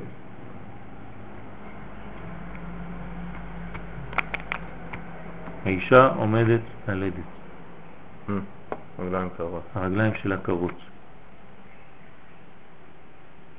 ברגע שהרגליים, אתה נוגע באישה, הרגליים קרות, זה אומר שעוד מעט יוצא התינוק. זה אחד מהסימנים. למה? כי כל האור יצא משם, עלה, מהטבור ולמטה, ולמעלה. כן. כן, בדיוק. אז יש ריבוי אור בבטן, ואז מי שזר נדחה החוצה. זה התינוק, ככה הוא נולד. אז אותו דבר. אם לא היה תינוק, זה יוצא במקום אחר? מה זאת אומרת? איזושהי... זה מה שקרה פה, שכל האור עלה מהרגליים. עלה מהרגליים. ואז הוציא אותו, בוא נראה, לאט לאט, נכון. ובטיבורו, עכשיו, אם זה עלה למעלה מן הטבור, מה צריך לחשב ולעשות בטיבור? לשים, להכניס? כמו אצל הקוסמים. שמים לך איזה מגירה כזאת, כאילו חותך לך את פרסה. הפרסה, ומטיבורו פרס חד פרסה, להבדיל בין מה שלמעלה מטיבורו בין מה שלמטה ממנו. כלומר, ממש הפריד בין החלק התחתון שכולו ריק עכשיו, קר, אין בו אור, לבין החלק העליון שיש בו ריבוי של אור. ומהתפשטות הנקודות דסג שצמצם והעלה למעלה מטבורו, כלומר זה נקרא צמצום, כן? לעלות מלמעלה מן הטבור של אק, עלה ויצא אור דרך העיניים. עכשיו מאיפה הוא יצא? אין לו מאיפה לצאת, אז הוא יוצא דרך העיניים. אה? נכון, עכשיו צריך להבין למה דרך העיניים, זו עוד שאלה, אתה צודק. יצא אור דרך העיניים של אק וירדה בחוץ עד סוף רגליו. כלומר, האור של העיניים יצא והלך לעמוד במקום הטבעי שלו. איפה זה המקום הטבעי שלו? מטבור ולמטה. נכון? ונמצא שמה שלא יכול מתחילה לצאת דרך דופן אק, כלומר דרך הטבור, הסתום, מטבור ולמטה, יצא עתה דרך עיניו ונתפשט וירד למקומו מן הטבור ולמטה עד סוף הרגליים, והיינו גוף עולם הנקודים ועיקרו. אז מה קורה בפנים? וכנגדו מבפנים בקע ויצא אור חדש דרך דופן של אק. עכשיו, עכשיו הדופן של אק נפתח ולחוץ והאיר בנקודים המתפשטים בחוץ. כלומר, מה יצא משם עכשיו? ברגע שהכל התפשט ועלה למעלה. עכשיו מבפנים בקע ויצא אור חדש דרך הדופן של יצא עלה. והאיר בנקודים. אור חדש זה אינו מאיר בנקודים שבחוץ, שים לב, אלא דרך הפרסה המבדלת ומבחינתה. כלומר, זה גם למעלה מן הפרסה. מה זה אור חדש? אמרתי, ברא אור חדש? כן? כן, כן, לא היה אור ונברא אור חדש. כן, אור חדש, ש- לא, ש- ש- שהתגלה, כן. ולא יוצא מהטבור ולמטה, אלא מהפרסה ולמעלה, אבל הוא מאיר למטה. אז זה לא יצא מהטבור. לא. למעלה מן הטבור. ובעניין זה של האור הפנימי החדש, רגע, אז איך בקע אור? הכל, שאנחנו רואים, זה הערה. הטבור ולמעלה, זה הערה. כתוב פה. נכון, זה הערה. זה זה. נקרא הערה, זה נקרא אין, בקיעה. אבל אם אין- אם יש מסך, אתה לא יכול להוציא כלום. נכון, אבל יש הערות יוצאות. אפילו שאתה לא רואה. כן, יש הערות יוצאות מהאצבעות שלך, יש. מהבטן, מהכל יוצא. אבל לא רשום פה הערה, יצא אור כן. חדש. לא, נכון, זה. אבל תראה מה כתוב. כן? אור שמאיר. בעניין זה של האור הפנימי החדש, זה אור פנימי. הוא שהועיל הצמצום שאין ערך בין האור הראשון לנקודות דסג שנתפשט למטה מן הטבור לפני הצמצום ובין האור החדש שיורד לשם אחר הצמצום. אבל מבחינת האור החיצון לנקודים אין הבדל בין לפני הצמצום ובין אחריו. צריך לקרוא את זה עוד פעם. שמעתי. כנגדו, מה כנגדו? כנגד מה? האור חיצוני. גוף עולם הניקודים ועיקרו נתפשט מן הטבור ולמטה, נכון? יצא דרך העיניים. כנגדו מבפנים, בקע ויצא אור חדש דרך הדופן של אק ולחוץ והאיר בנקודים האלה המתפשטים בחוץ. דופן? דופן, דופן, זה דופן. הדפנות, מחיצות של הגוף. אין חור שממנו זה יוצא. נו. זה דופן. כן, לא, יצא. לא, לא. זה נקרא בקיעה, זה לא נקרא יציאה. אז- לפי- מה שהוא אמר פה לפני כן, עם האור שעלה מהרגליים ועלה, יכל לפגוע גם כדרך פה. אם יצא אור חדש, מה הבעיה שיצא גם אותו אור חזק שעלה מהרגליים? זה אור חזק. נכון? למה לא יצא דרך הטבור? למה? לא דרך הטבור. אם הוא בק... זה לא יצא אור חדש דרך הטבור, אמר לו, כן? לא. למעלה. הטבור היה סתום. סתום, אבל האור החדש הזה גם לא יצא דרך הטבור. נכון, הנה, אור חדש אוקיי. זה אינו מאיר בנקודים שבחוץ, אלא דרך הפרסה. יופי, אז מה הבעיה לאותו אורות שעלו מלמעלה? שיצאו גם כן דרך פה. אז למה? למה עכשיו למה זה... אתה מחפש את המקום יציאה? בגלל שזה אור חדש, האור, האור הישן, האור הראשון שיצא, יצא דרך העיניים כי אין לו כוח לבקוע. לא הייתה את הפרסה גם. קודם כל לא הייתה פרסה, הפרסה נעשתה אחרי שהאור עלה, ואז מה קרה? ואז הוא מחפש לו את המקום הכי קל. כן, זה מים לא יצאו ממקום חדש. איפה שיש חור הם ילכו ויצאו משם, נכון? אז האור שיצא ועלה בתחילה, הוא אור שיצא, מצא לו את הפתח העיניים, צריך להבין גם למה, ויצא משם. רגע, העיניים יותר נמוך מהאוזניים? נראה, נראה, כן, מבחינה, מבחינה אחת כן. נמוך. כן. עכשיו, אז מה עם האף? זה עוד משהו אוקיי, אחר. גם יחד, זה הפה. עוד משהו אחר. כשאתה אומר עיניים, אתה אומר בעצם ריחוק בין אור מקיף לבין אור פנימי. כן, תמיד שיש ריחוק, אתה רואה שיש קרבה יותר ויותר. ואז אי אפשר לצאת ממקום של הקרבה, כי עכשיו אנחנו בעולם הניקודים, ועולם הניקודים זה פירוד. הפירוד הולך לחפש לו משהו, מקום שדומה. כלומר שהאור המקיא והאור הפנימי רחוקים אחד מהשני. כשהם מתקרבים אחד לשני זה כבר תיקון. כן, זה כבר, אתה מתקרב לעקודים. זה מה שאתה אומר, אתה חושב. יפה, אז לכן שואלים, זו שאלה. אמ- אמרתי לך שזו שאלה טובה, נכון? צריך להבין למה, איך. אז אור חדש זה אינו מאיר בנקודים שבח- שבחוץ, אלא דרך הפרסה המבדלת, הוא מבחינתה, כלומר זה עובר דרך הפרסה. ובעניין זה של האור הפנימי החדש, הוא שהועיל הצמצום שאין ערך בין האור הראשון דנקודות דסג, שנתפשט למטה מן הטבור לפני הצמצום, ובין האור החדש שיורד לשם אחר הצמצום. מה זה אומר?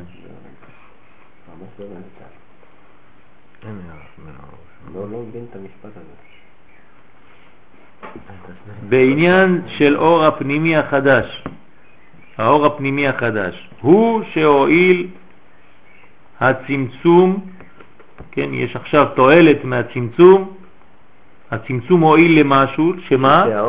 שאין ערך בין האור הראשון, אוקיי.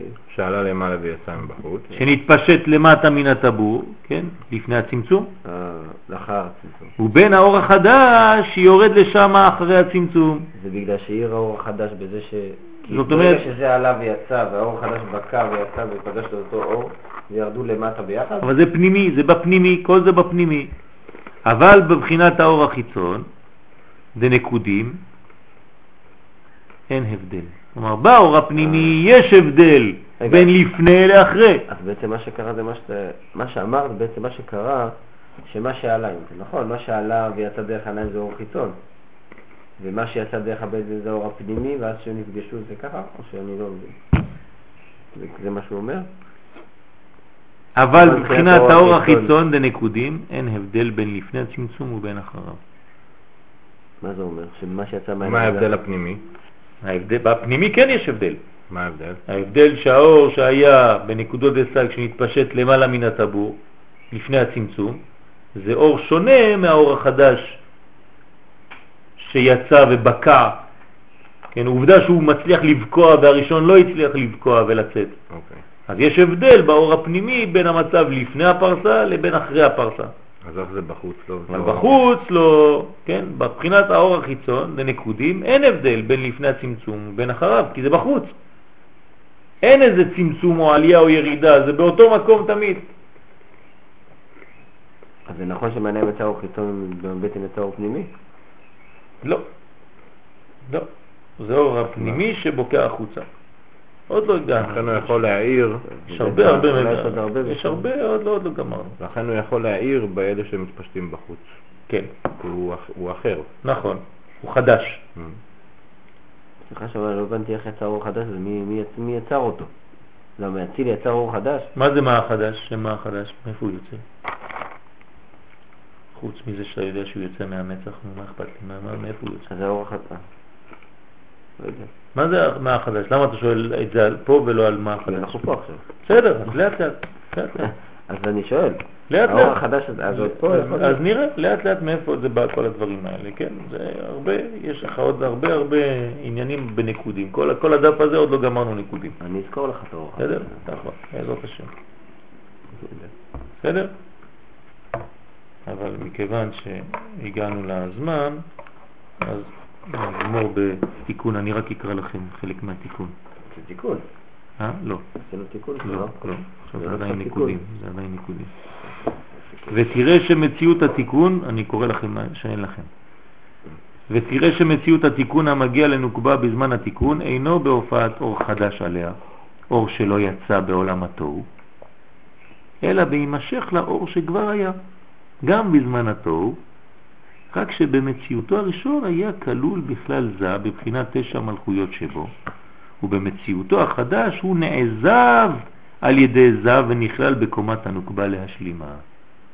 כלומר, זה לא איזה חידוש שיש מאין, אלא הוא היה, כן? הוא כבר היה במציאותו הראשון, כן, בכלל זה, במלכויות שלו, אבל עכשיו הוא הפך להיות מציאות בפני עצמו.